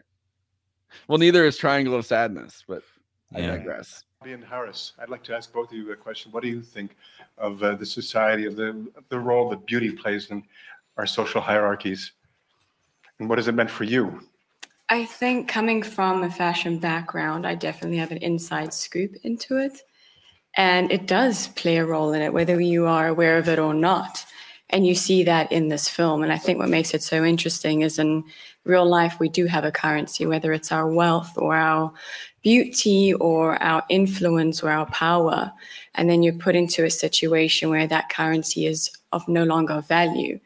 And then who are you? What do you bring to the table? And will you be eaten first? Mm-hmm. So I mean, my character Carl very much knows where he stands in that sense. I think he he, he, he, uses it to his advantage, and I think it's uh, it's something I, uh, I, I you know I value him for doing. It's like uh, I think uh, Ruben uh, it, it makes very astute points about human behavior, and I think he's incredibly observant and being uh, being a part of those conversations are uh, informative and and and and entertaining as well. You know, Ruben is very wonderful at, at, picking holes in our uh, our behavior and our egos, and and I think with uh, with this character, I really had to try and let go of that and, and, and allow myself to be pathetic and and um, you know and offer myself up as a piece of meat, and that's a an absurd thing to do, but uh, you know, in the scenario, it kind of it's what works and it's what uh, it's what gets him forward. So it's yeah, like Charlbi said, it's a part of the, our everyday. Yeah. Thank you. We have a question in the center. Seems like a decent enough dude. He, he- do they Yeah. do they they must exaggerate his teeth in this movie because he has the most British set of fucking chompers in this movie I've ever seen in my fucking life. Well, it's funny. British people apparently have, in terms of like dental health, the best teeth in the world. So that stereotype has always entertained me. Yeah, they, they just Well, have like not- gnar- most gnarly teeth. Yeah, it's not Well, about it came, it came from the 60s. It's not about like not on had an aesthetic level, like just in terms of like like you know whatever the amount of, of tooth rot they have or whatever. They they have the best teeth in the world. Maybe it's an overcorrection from that stereotype. Yeah. oh, I false every day. Um, so this so this is the before we go to Letterboxd one liners and stuff. Uh, there's there's one other clip of him talking about how he found Charlbi, and I guess it was um had to do with his wife, who's a fashion photographer, uh, like meeting her first or their friend meeting her first. So I kind of thought that was cool. They like literally did find like a model to, you know, like star as a model, which I mean, a lot of movies do, I guess, but like it's kind of cool to hear it. on 20 takes on all the position from take one and then we're going further and further trying to sculpt to the scene making it more precise. And in the end what i do is that i tell them we have five takes left. And then i do a countdown. Five four three. And it's a way of trying to create a very intense moment where it is almost like a football game uh, that we are playing together. And we have to win this game together now. The last take then i take the whole crew to stand behind the camera uh, and I have a gong. And I hit that gong, you know, like, okay, everybody finish, like last take. And I hit the gong. boom. And when the sound is completely silent, when I can tell there's something wrong, just talk to me. What is it?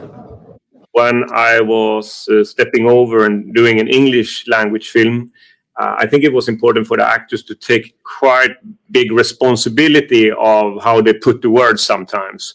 So when I had read the, uh, wrote the script, that I, I talked to them about the script, they were allowed to change some lines. Some lines I wanted them to know we, we have to keep it in that way, even if it's not correct English. But other lines they were allowed to, to give me a suggestion. Yeah, it was a little bit of a challenge to me to try to get the small nuances in, in the language. Come on, I can tell there's something wrong. Just talk to me. What is it?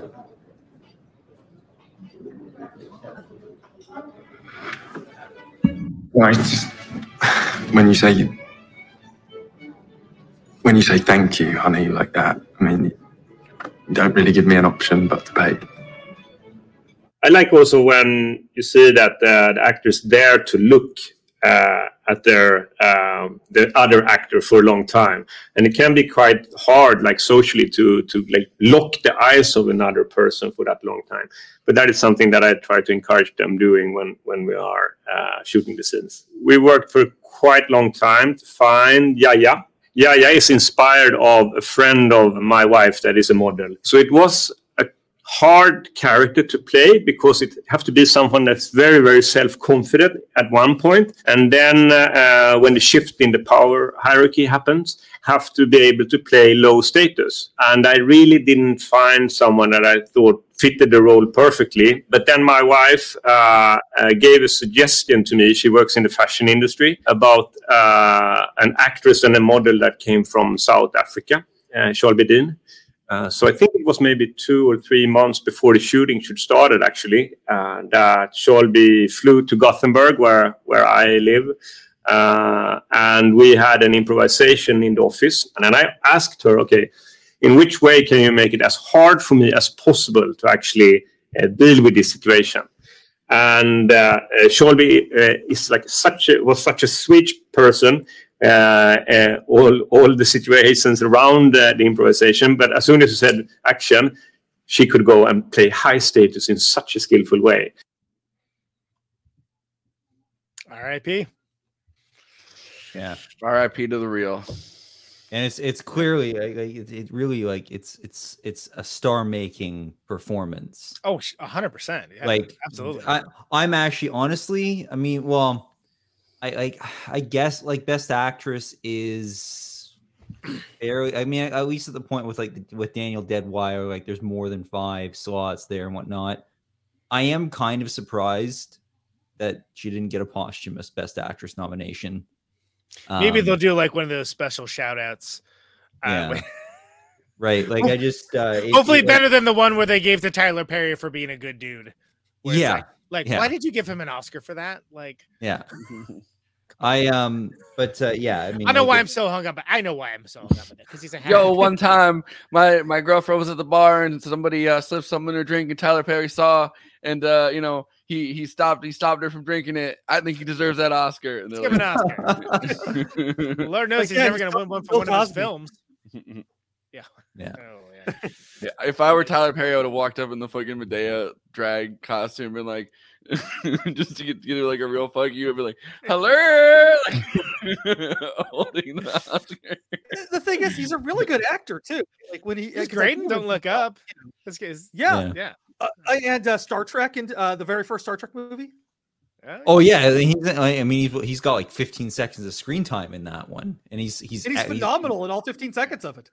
Yeah, like, he like he's he is he is the kind of actor who immediately grabs you with like screen presence, and maybe, I, I, I don't the think key, he's maybe the key is that you put him in all ensemble pieces, and then you give him a tiny, tiny little time. role. Yeah, Yeah, yeah. More, more than that, he shows up and he's wearing a nighty, and he's like, you know, It's like, just- no, Tyler, no. I don't. I don't even. Think, I'm, I'm sure. I'm sure if you go on Memory Alpha, that character has a name, but I think in the movie he's does. just like the dean of Starfleet Academy. Like He's doesn't probably even like a have- spin-off book or something at this point. Yeah. I mean, you know, like that's how it works for that. Those If I remember Yeah. correctly, he's actually an established character too, like like who was in the uh, the original universe. But uh, I'm doing this from memory, and I could be wrong.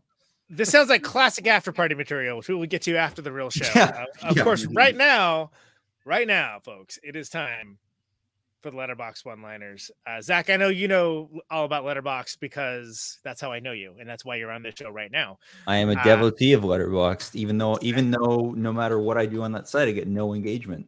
we'll talk about that. We better off start getting engagement Uh, now. yeah, he's like, wait, wait for that one movie person. extravaganza bump, baby.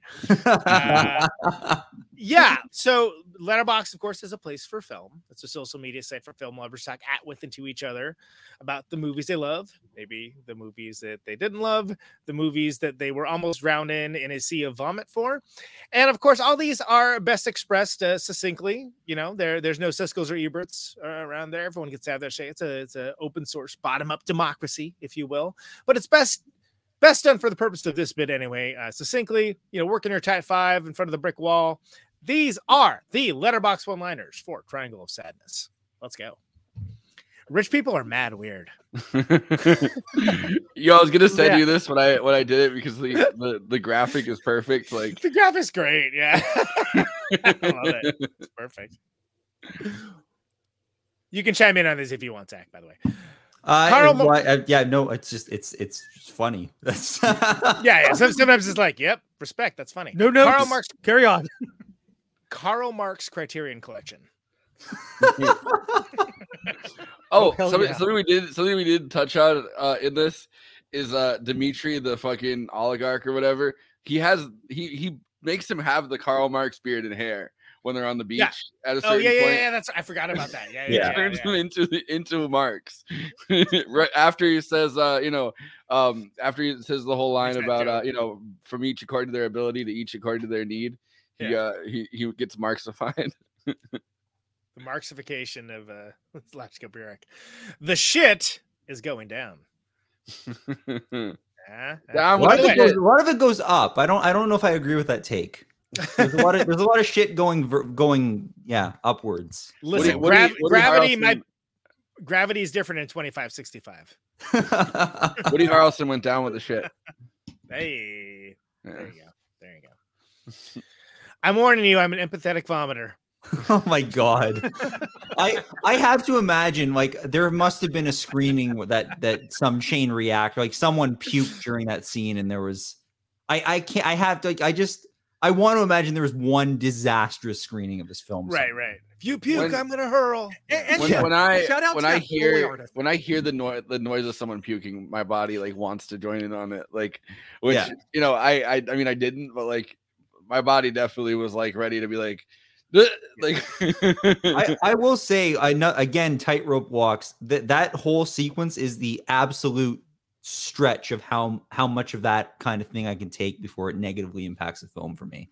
So yeah, yeah, like it, sto- bravo it stops. for, for finding the ex, the exact limit of it's how hard for me to take sh- like it's hard for me to take shit. Like I I I could do like puking, but it's hard for me to take like seeing shit on camera.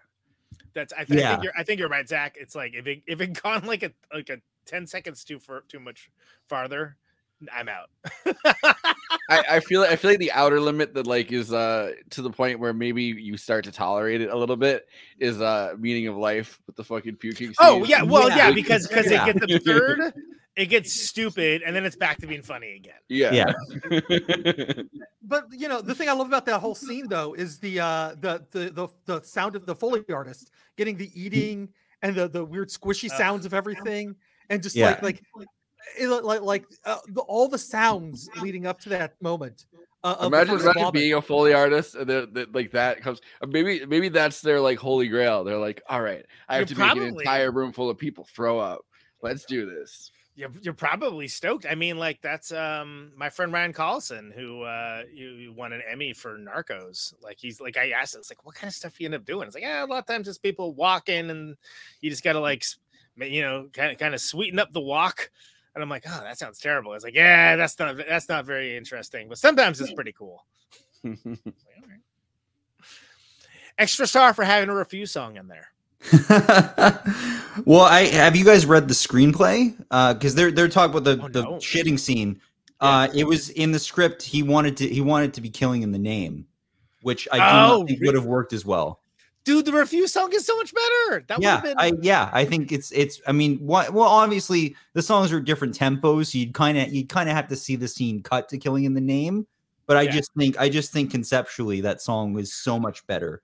and refused as sort of like a political, you know, aspiring political punk band from a certain period of time too. Like it, it heaps on another layer of, of awesomeness to to have it be that, and especially when you consider where they're from, which he's from as well. So that's a no diss to Rage Against the Machine. I, I when I heard the Refused song, just like our friend Bill here, who also watched in twenty five sixty five. What are all these future time travelers? What the hell? uh, I I was like I was like hell yes. This movie just moved up an extra half star for me.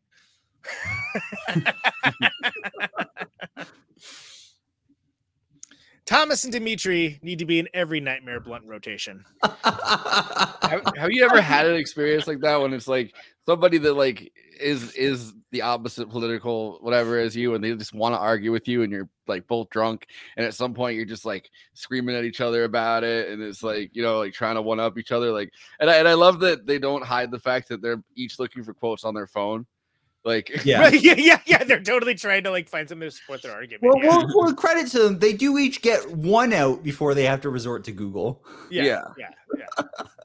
Well, I mean, I- the, the I one love it. guy, the one guy really likes uh, Ronald Reagan. Yeah, yeah, all of his quotes are Reagan quotes, which is fucking hilarious.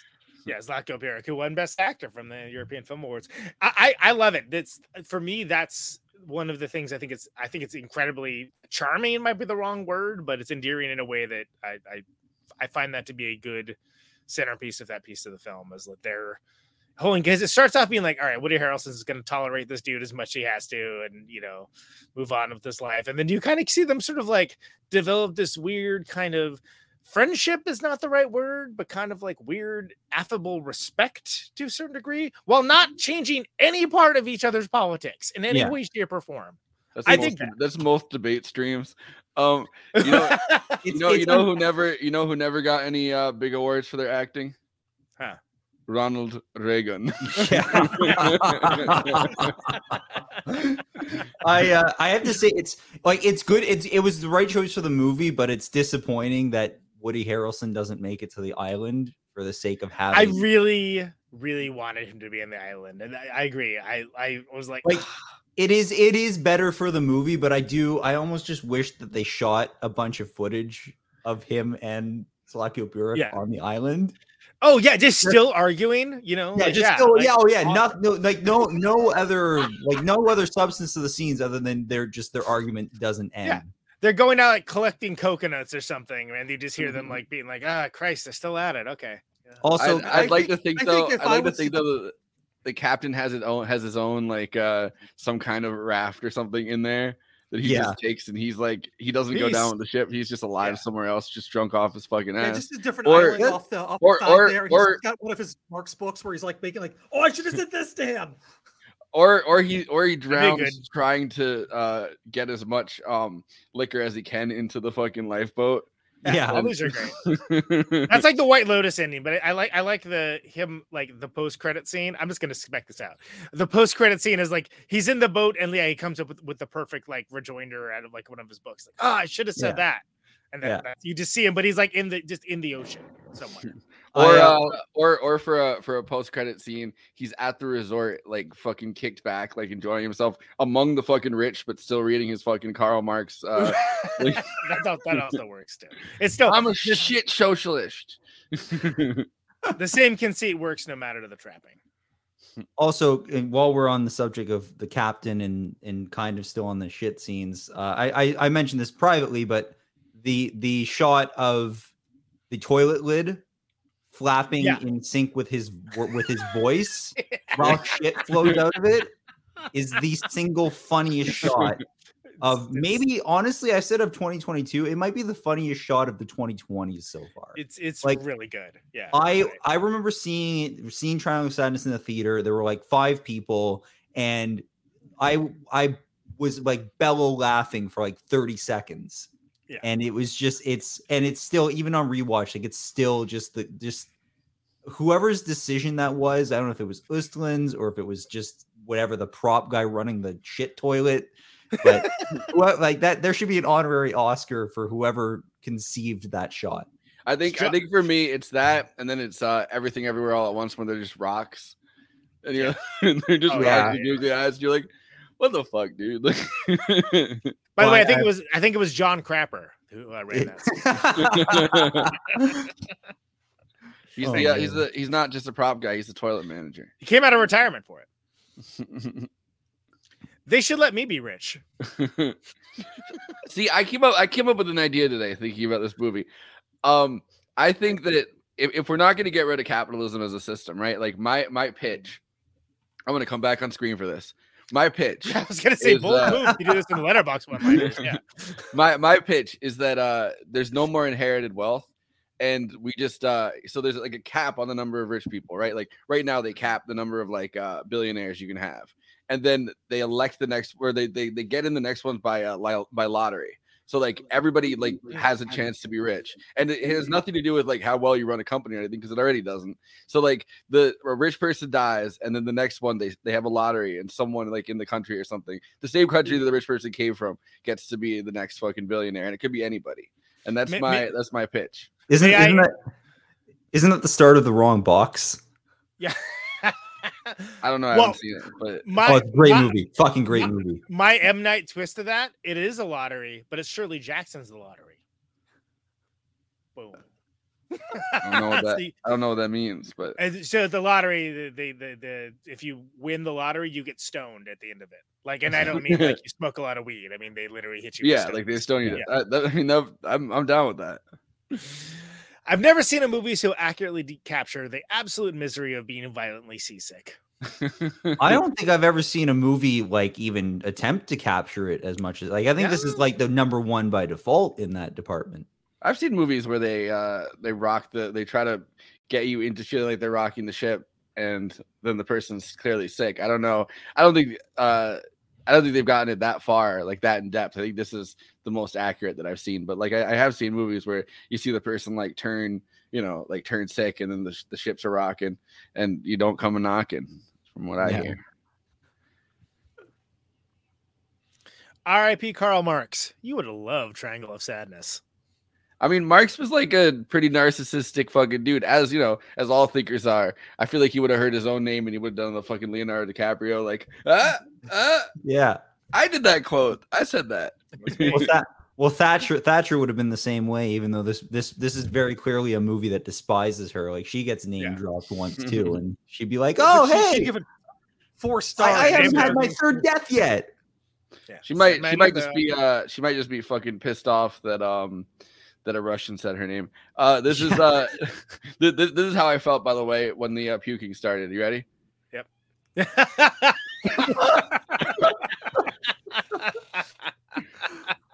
it, it really is one of the best reaction gifts, I think. Uh, it's gold. it's it's it's it's uh it, it's up there with uh and you know the one I'm talking about. It's I don't have it in front of me, so I can't get it to immediately, but um it's up there with the Oh, David Bowie one. Yes. Yes.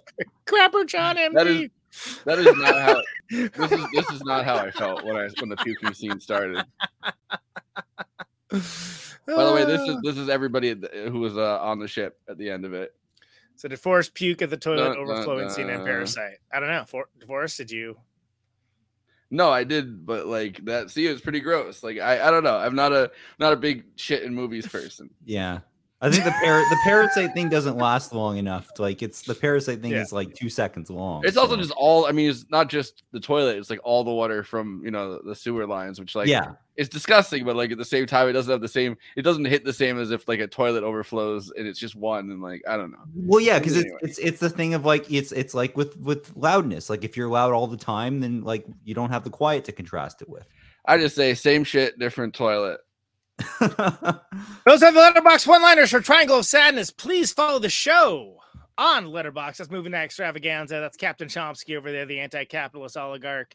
You can follow uh, the him and, and see all the movies that we cover on here. I am Conan Neutron. I am I am a big shit in movies person. You can follow me on Letterbox. I'm covering all the stuff. Highbrow. You can really tell from this show. Uh, midbrow, uh, populist, everything in between. Follow me along for the Criterion Challenge if you feel so inclined. Jay Andrew did it all for the pretzel world. Force the Mar- Marjorie is watching all the weirdest stuff, so you don't have to, or maybe so you can. I don't know. I'm not one to judge, but he's he's doing it all, and it- it's it's right there for you, whether you're ready or not. Uh, of course, Zach Marsh Zach B. Marsh, aka the Bargain Bin Harris Dickinson, is uh, very active on Letterboxd and uh, very entertaining Letterbox follow, if I do say so myself. And you may follow him as well. Uh, he has given you that permission. Uh, He's very generous that way. Oh, Please, me. please, please follow me. Please, please clap. Please clap. It's AI me over here. Uh, and uh, yeah, yeah, follow everybody that's on the show on Letterboxd. It's a it's a great place to uh, get into it and um, get down with stuff. Jay Andrew did it all for the pretzel world. Please take us away with the plugs. All right, you're watching us right now on YouTube, so please do all the YouTube things like, comment, subscribe, hit that bell, and the big ask is to play the video to the end so other movie fans can find our content that we make. Uh, if you're watching us over on Twitch, do the Twitch stuff. Uh, throw us a sub. If you have a um, Amazon Prime account, you can uh, uh, subscribe uh, to us for free. Doesn't cost you anything, but it actually does help us out. So if you can do that, please, please uh, send some subs our way because uh, I'm hungry. Um, we're on Hung- Hunger for subscriptions, actually. uh, and food. yes, yes, Both. yes. Um, you can follow us on social media. We are on Twitter, we are on Facebook, and we're on Instagram. So uh, follow the show there. You can follow uh, us there as well, and um, uh, find all kinds of uh, who knows what we're gonna do next. We have a uh, Twitter. You better ask which, uh, Jeeves. yeah. we, we do have a Twitter community, which uh, if you want to join, uh, go ahead ask. Um, I know I uh, when I remember I put polls up. Oh yeah, the guy who- the guy who covered Wolf Warrior 2 is very exclusive about who he lets into it. yes. Hey, Wolf Warrior 2 is a fascinating movie. I, no, no, I'm just saying. Set, set, set the baseline. Set the baseline. It is. I, I wish it was anywhere other than Twitter because Twitter is just not the coolest place right now. But whatever. No, It's a nice little no, community. but but yeah, I, I do like that. Maybe we could do something on Facebook, which is also not that great, but you know. Ugh. I'm sorry. I mean, yeah, go follow us on there. it was a natural reaction. just open content. Yeah. yeah, well, you know, Hive just isn't quite the same as as uh, you know, Twitter uh, or you know, not even it's Mastodon. It's not even as good as Mastodon. Um, I I believe you. I can't remember my login for that one. So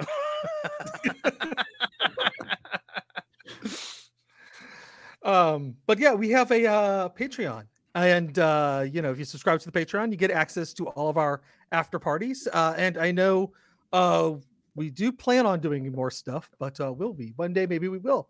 Uh, who knows? Uh, watch that space. But wow, what a hook. I Huh, may- Maybe someday we'll do something. Huh, who knows? but but we got those after parties. Those after parties are great. We do. It's We like- do. I think we're, we're gonna do one tonight. We're we're gonna have Zach do his uh, take on the Oscar nominees, and that should that should be cool because we did that with KT. Yeah. That was awesome. I've enjoyed everyone that we've done that with so far. I am looking forward to it. Yeah. And and if that's not quite your You gotta thing, can pay. always, uh, You gotta pay, sucker. Yeah, you- you gotta pay so you can get access to say great things like Smash or Pass Muppets. That was the thing that did happen, wasn't it? Yeah. yes. So Conan, you have a great show called That- Platonic really? That that's what. Wait, wait, hold on. Back it up. That was what you were going to use to sell the Patreon. Oh yeah, this you, can- this now classic bit. The, people are like, wow, that sounds terrible. I never want to see that. you, you know, actually, I, I was uh, talking to somebody uh, recently about our show, and she was really into the idea of watching Smash or Pass Muppets. Uh, Boy, is my finger not in the pulse. All right. I, All right. uh, we, we regret the error. I know her response was like, "Really? That that, that sounds great." It It wasn't boring. I know that much. Somebody, someone wrote earlier. Um, hold on. Somebody wrote on uh on Twitter earlier. They were like, uh, they were like, never really understood why a bad bitch like Miss Piggy threw herself at that goofy green frog.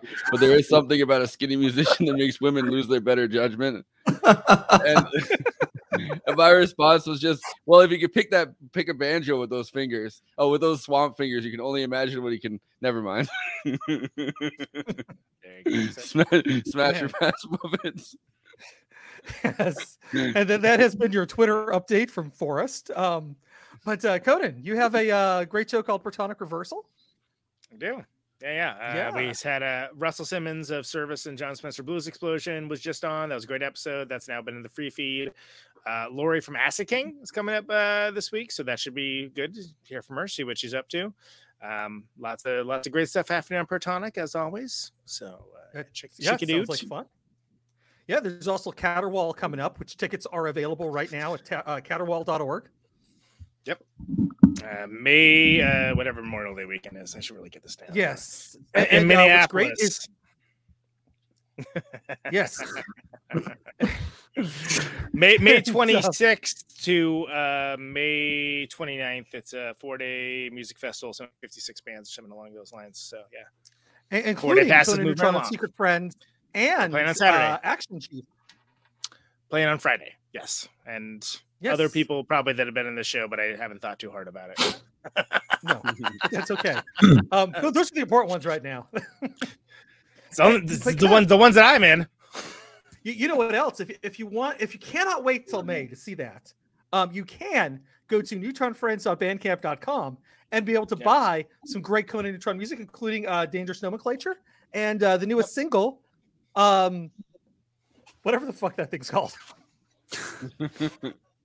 You're doing so good. Cry bullies. And here's Cry that Bullies, yes. nomenclature. It was, it was out of reach. Sorry. Yeah. Uh, you did the art for it. How do you not know what it was called? You did the art. Because I have a Well, brain he still doesn't remember how to spell neutron, and you know. so- It's yeah, I, I screw these things up all the time. That's why I have notes, copious notes in front of me right now. It's it's it's it's it's, it's, where, it's where the moon conf trivia is, is is where that part of it in that part of his brain. Yes, the moon Nazi yes. movie. I forget what it's called. But they're Nazis and they're on the moon. It's crazy. It's a crazy picture. It's called Iron Skies. Um, remember Okay, that, but I can't remember. I can't remember. Can you remember what's next in the plugs? Because it'd be great to hear it. Yeah. No, I think I think we should talk about Zach. Okay. My favorite, my favorite subject. yeah. um, he, he's got a great film called a Talk of the Park, which which uh, uh, I just checked out and I thought it was really good. Um, so far, it's my favorite film of the year. That came out in Wow. 2030, uh, 2023. Yeah, you, So you seem like, like, what? it's what a plane in that one. it's better than plain. Plain. Well, I and granted, I didn't hate Plane, but I, I I do humbly feel that my film has a little more substance than Plane does. So I'm I'm I am very Plane. honored that. that Would you uh, say that it's a good surface to air ratio?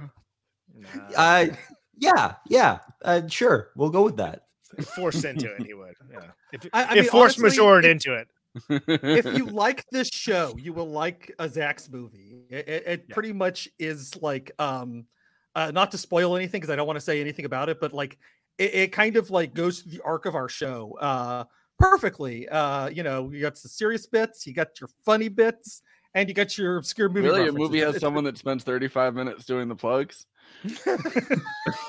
It was a bold move for a first feature. Yeah. yeah, no, I, I was into it. But uh, if you're in Toronto, you can actually check it out on March 20th. Yes, There you go. yeah, it's Yeah. uh premiere. It's having its world premiere at the Toronto Short Film Festival, uh, which is playing at the Paradise Theater, which is by if you're in Toronto, it's by Ossington Station, basically. And we're uh, I don't know, we're they they group the films into they group the shorts into like ha- hour and a half slots. So we're in the slot from like 6 p.m. to 7:30 p.m. Nice.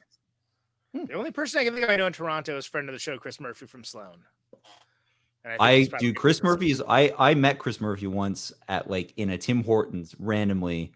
Optimist. Like I'm. A That huge is the most Canadian sentence I've ever heard. by the way. I'm a huge Sloan fan, but also he's he is a fucking awesome human being. The, the only the only uh the only way to make it more Canadian is if before he said, "Hey, my name's Zach," he apologized. Sorry. Yeah, yeah. I did apologize. I did. I did. I did apologize because I said I, I don't mean to bug you, but are you Chris Murphy? And he and he was just very much like, yeah, I am Chris Murphy. He's like, "I am Chris Murphy. Sorry." well, funny thing is, is when I met Chris Murphy in Toronto, um, Oh, uh, I didn't know who he was. so there we go. Yeah. Sorry, I don't know who you are. Anyway, so that's But- when but in yeah. Toronto. Go go see uh Talk in the Park. That's Zach's film, right? Yeah, it's it's written, directed, and starring Zach. Yep. Do it all. Yes. Triple threat. And, and it's But, beautifully uh, shot too. I, I really was like, like taken for that. I, I was really enjoying that uh, that aspect. All right, save it for the biography. Can we get? Are we final Okay. thoughts yet, or what? Yeah. So, uh, so Zach, you got any final thoughts? Just a, a succinct and uh, you know, just any, any kind of expression that to, to sum up this uh, this wonderful this wonderful triangle of sadness. Uh, yeah, uh, I think it's a masterpiece. Uh, I haven't seen The Square, but I have seen Force Majeure, uh, and um, I, I think it's I think it's Östlund's best film. Um, I think it's one of the best films of 2022. And on rewatch, I feel I think even a little bit stronger about that. So yeah, great film amongst one of the great movie years. Words. I, I I agree. Um, you know, Conan. Uh, yeah, so I think that um, very enjoyable film. It's not as insightful maybe as I would like it to be, but it's very fun and entertaining, uh, and it is insightful. It's very cynical, uh, very darkly funny. I think it makes Parasite look subtle by comparison, but that's uh, that's nothing wrong with that. Um, it's worth watching for drunk Marxist Woody Harrelson alone.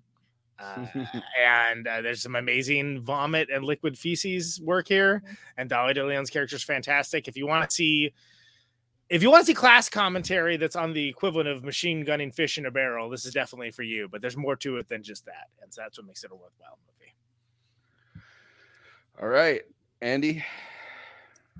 Uh, yeah, I was. Uh, the only thing I knew about the show was the shitting and the puking, and um, the uh, shitting and the puking and the. uh, but but uh, yeah, so so I kind of uh, you know I was glad to to have been warned about that because uh, I might have been eating during the uh, uh, that that just Oh, really Andy. Oh Yeah. no. No. Yeah. yeah no it's uh, i'm glad that part was spoiled but but normally uh, i'm against spoilers um but but no it was uh it was it was a fun I'm, movie I'm very watch. I'm pro I'm pro uh if, if there's gonna be bodily functions going wrong, I'm very pro not being spoiled. Yeah. I also got to say, I, I don't buy the line in the movie that uh, a full stomach helps the seasickness because if that's how it turns out with a full stomach, Can you like how imagine? can how can it be worse than that? You know? Yeah. The, Well, and the iron the irony is that uh you know the one character that doesn't or the two characters that don't eat are the only two that don't get seasick. Like Yeah. the Right, models. right, like- yeah, exactly. if my uncle was around I, I could check uh you know fact check it with him but uh rip my uncle who's a fisherman anyways no uh, it, it's uh fascinating fascinating Yeah, yeah. Fascinating co-host. yeah uh i i i, I had not i remember um Sorry. I'm trying to get back onto to the subject here. I remember actually uh uh one of the movie services I got was trying to push um uh his his movie The Square. And, and I remember like wanting to watch it thinking it was a Jean-Claude Van Damme movie. And then I saw like, oh, it's Swedish. Van Damme's not in it. Now look at the film poster. Tell me that doesn't look like a Jean-Claude Van Damme movie. Yeah, it looks it's very uh Yeah. Yeah, yeah. But I, I was looking for something dumb like that because I was drawing at the time. So so I needed something I thought you were gonna say because you were drunk at the time. I was No. drunk at the time. And I was I was like the square. What what even is this? I'm like, ah, that looks like something I gotta pay I love attention to." geometry. Let's go. Let's go Death Race 3, you know. At Death Race Three, the the the best of the Death Race movies, really. Yeah. but uh, yeah, so so I, I actually you know very much appreciated being able to watch this because uh, I might have skipped this otherwise. Um, Hmm. because uh, yeah, I mean it's like Triangle Sadness. That sounds depressing. I don't want to watch that. I like triangles of happiness. I like happy shapes. yes. Where's the uh the uh the, the the rhombus of loveliness? That's the one I want to watch. rhombus. oval of what a great love. word. Yeah, exactly. All right. so, well, uh, we're yeah. gonna be uh we're gonna be heading on on over. Uh, you know, meandering over to the old uh to the old after party, as Karl Marx once said.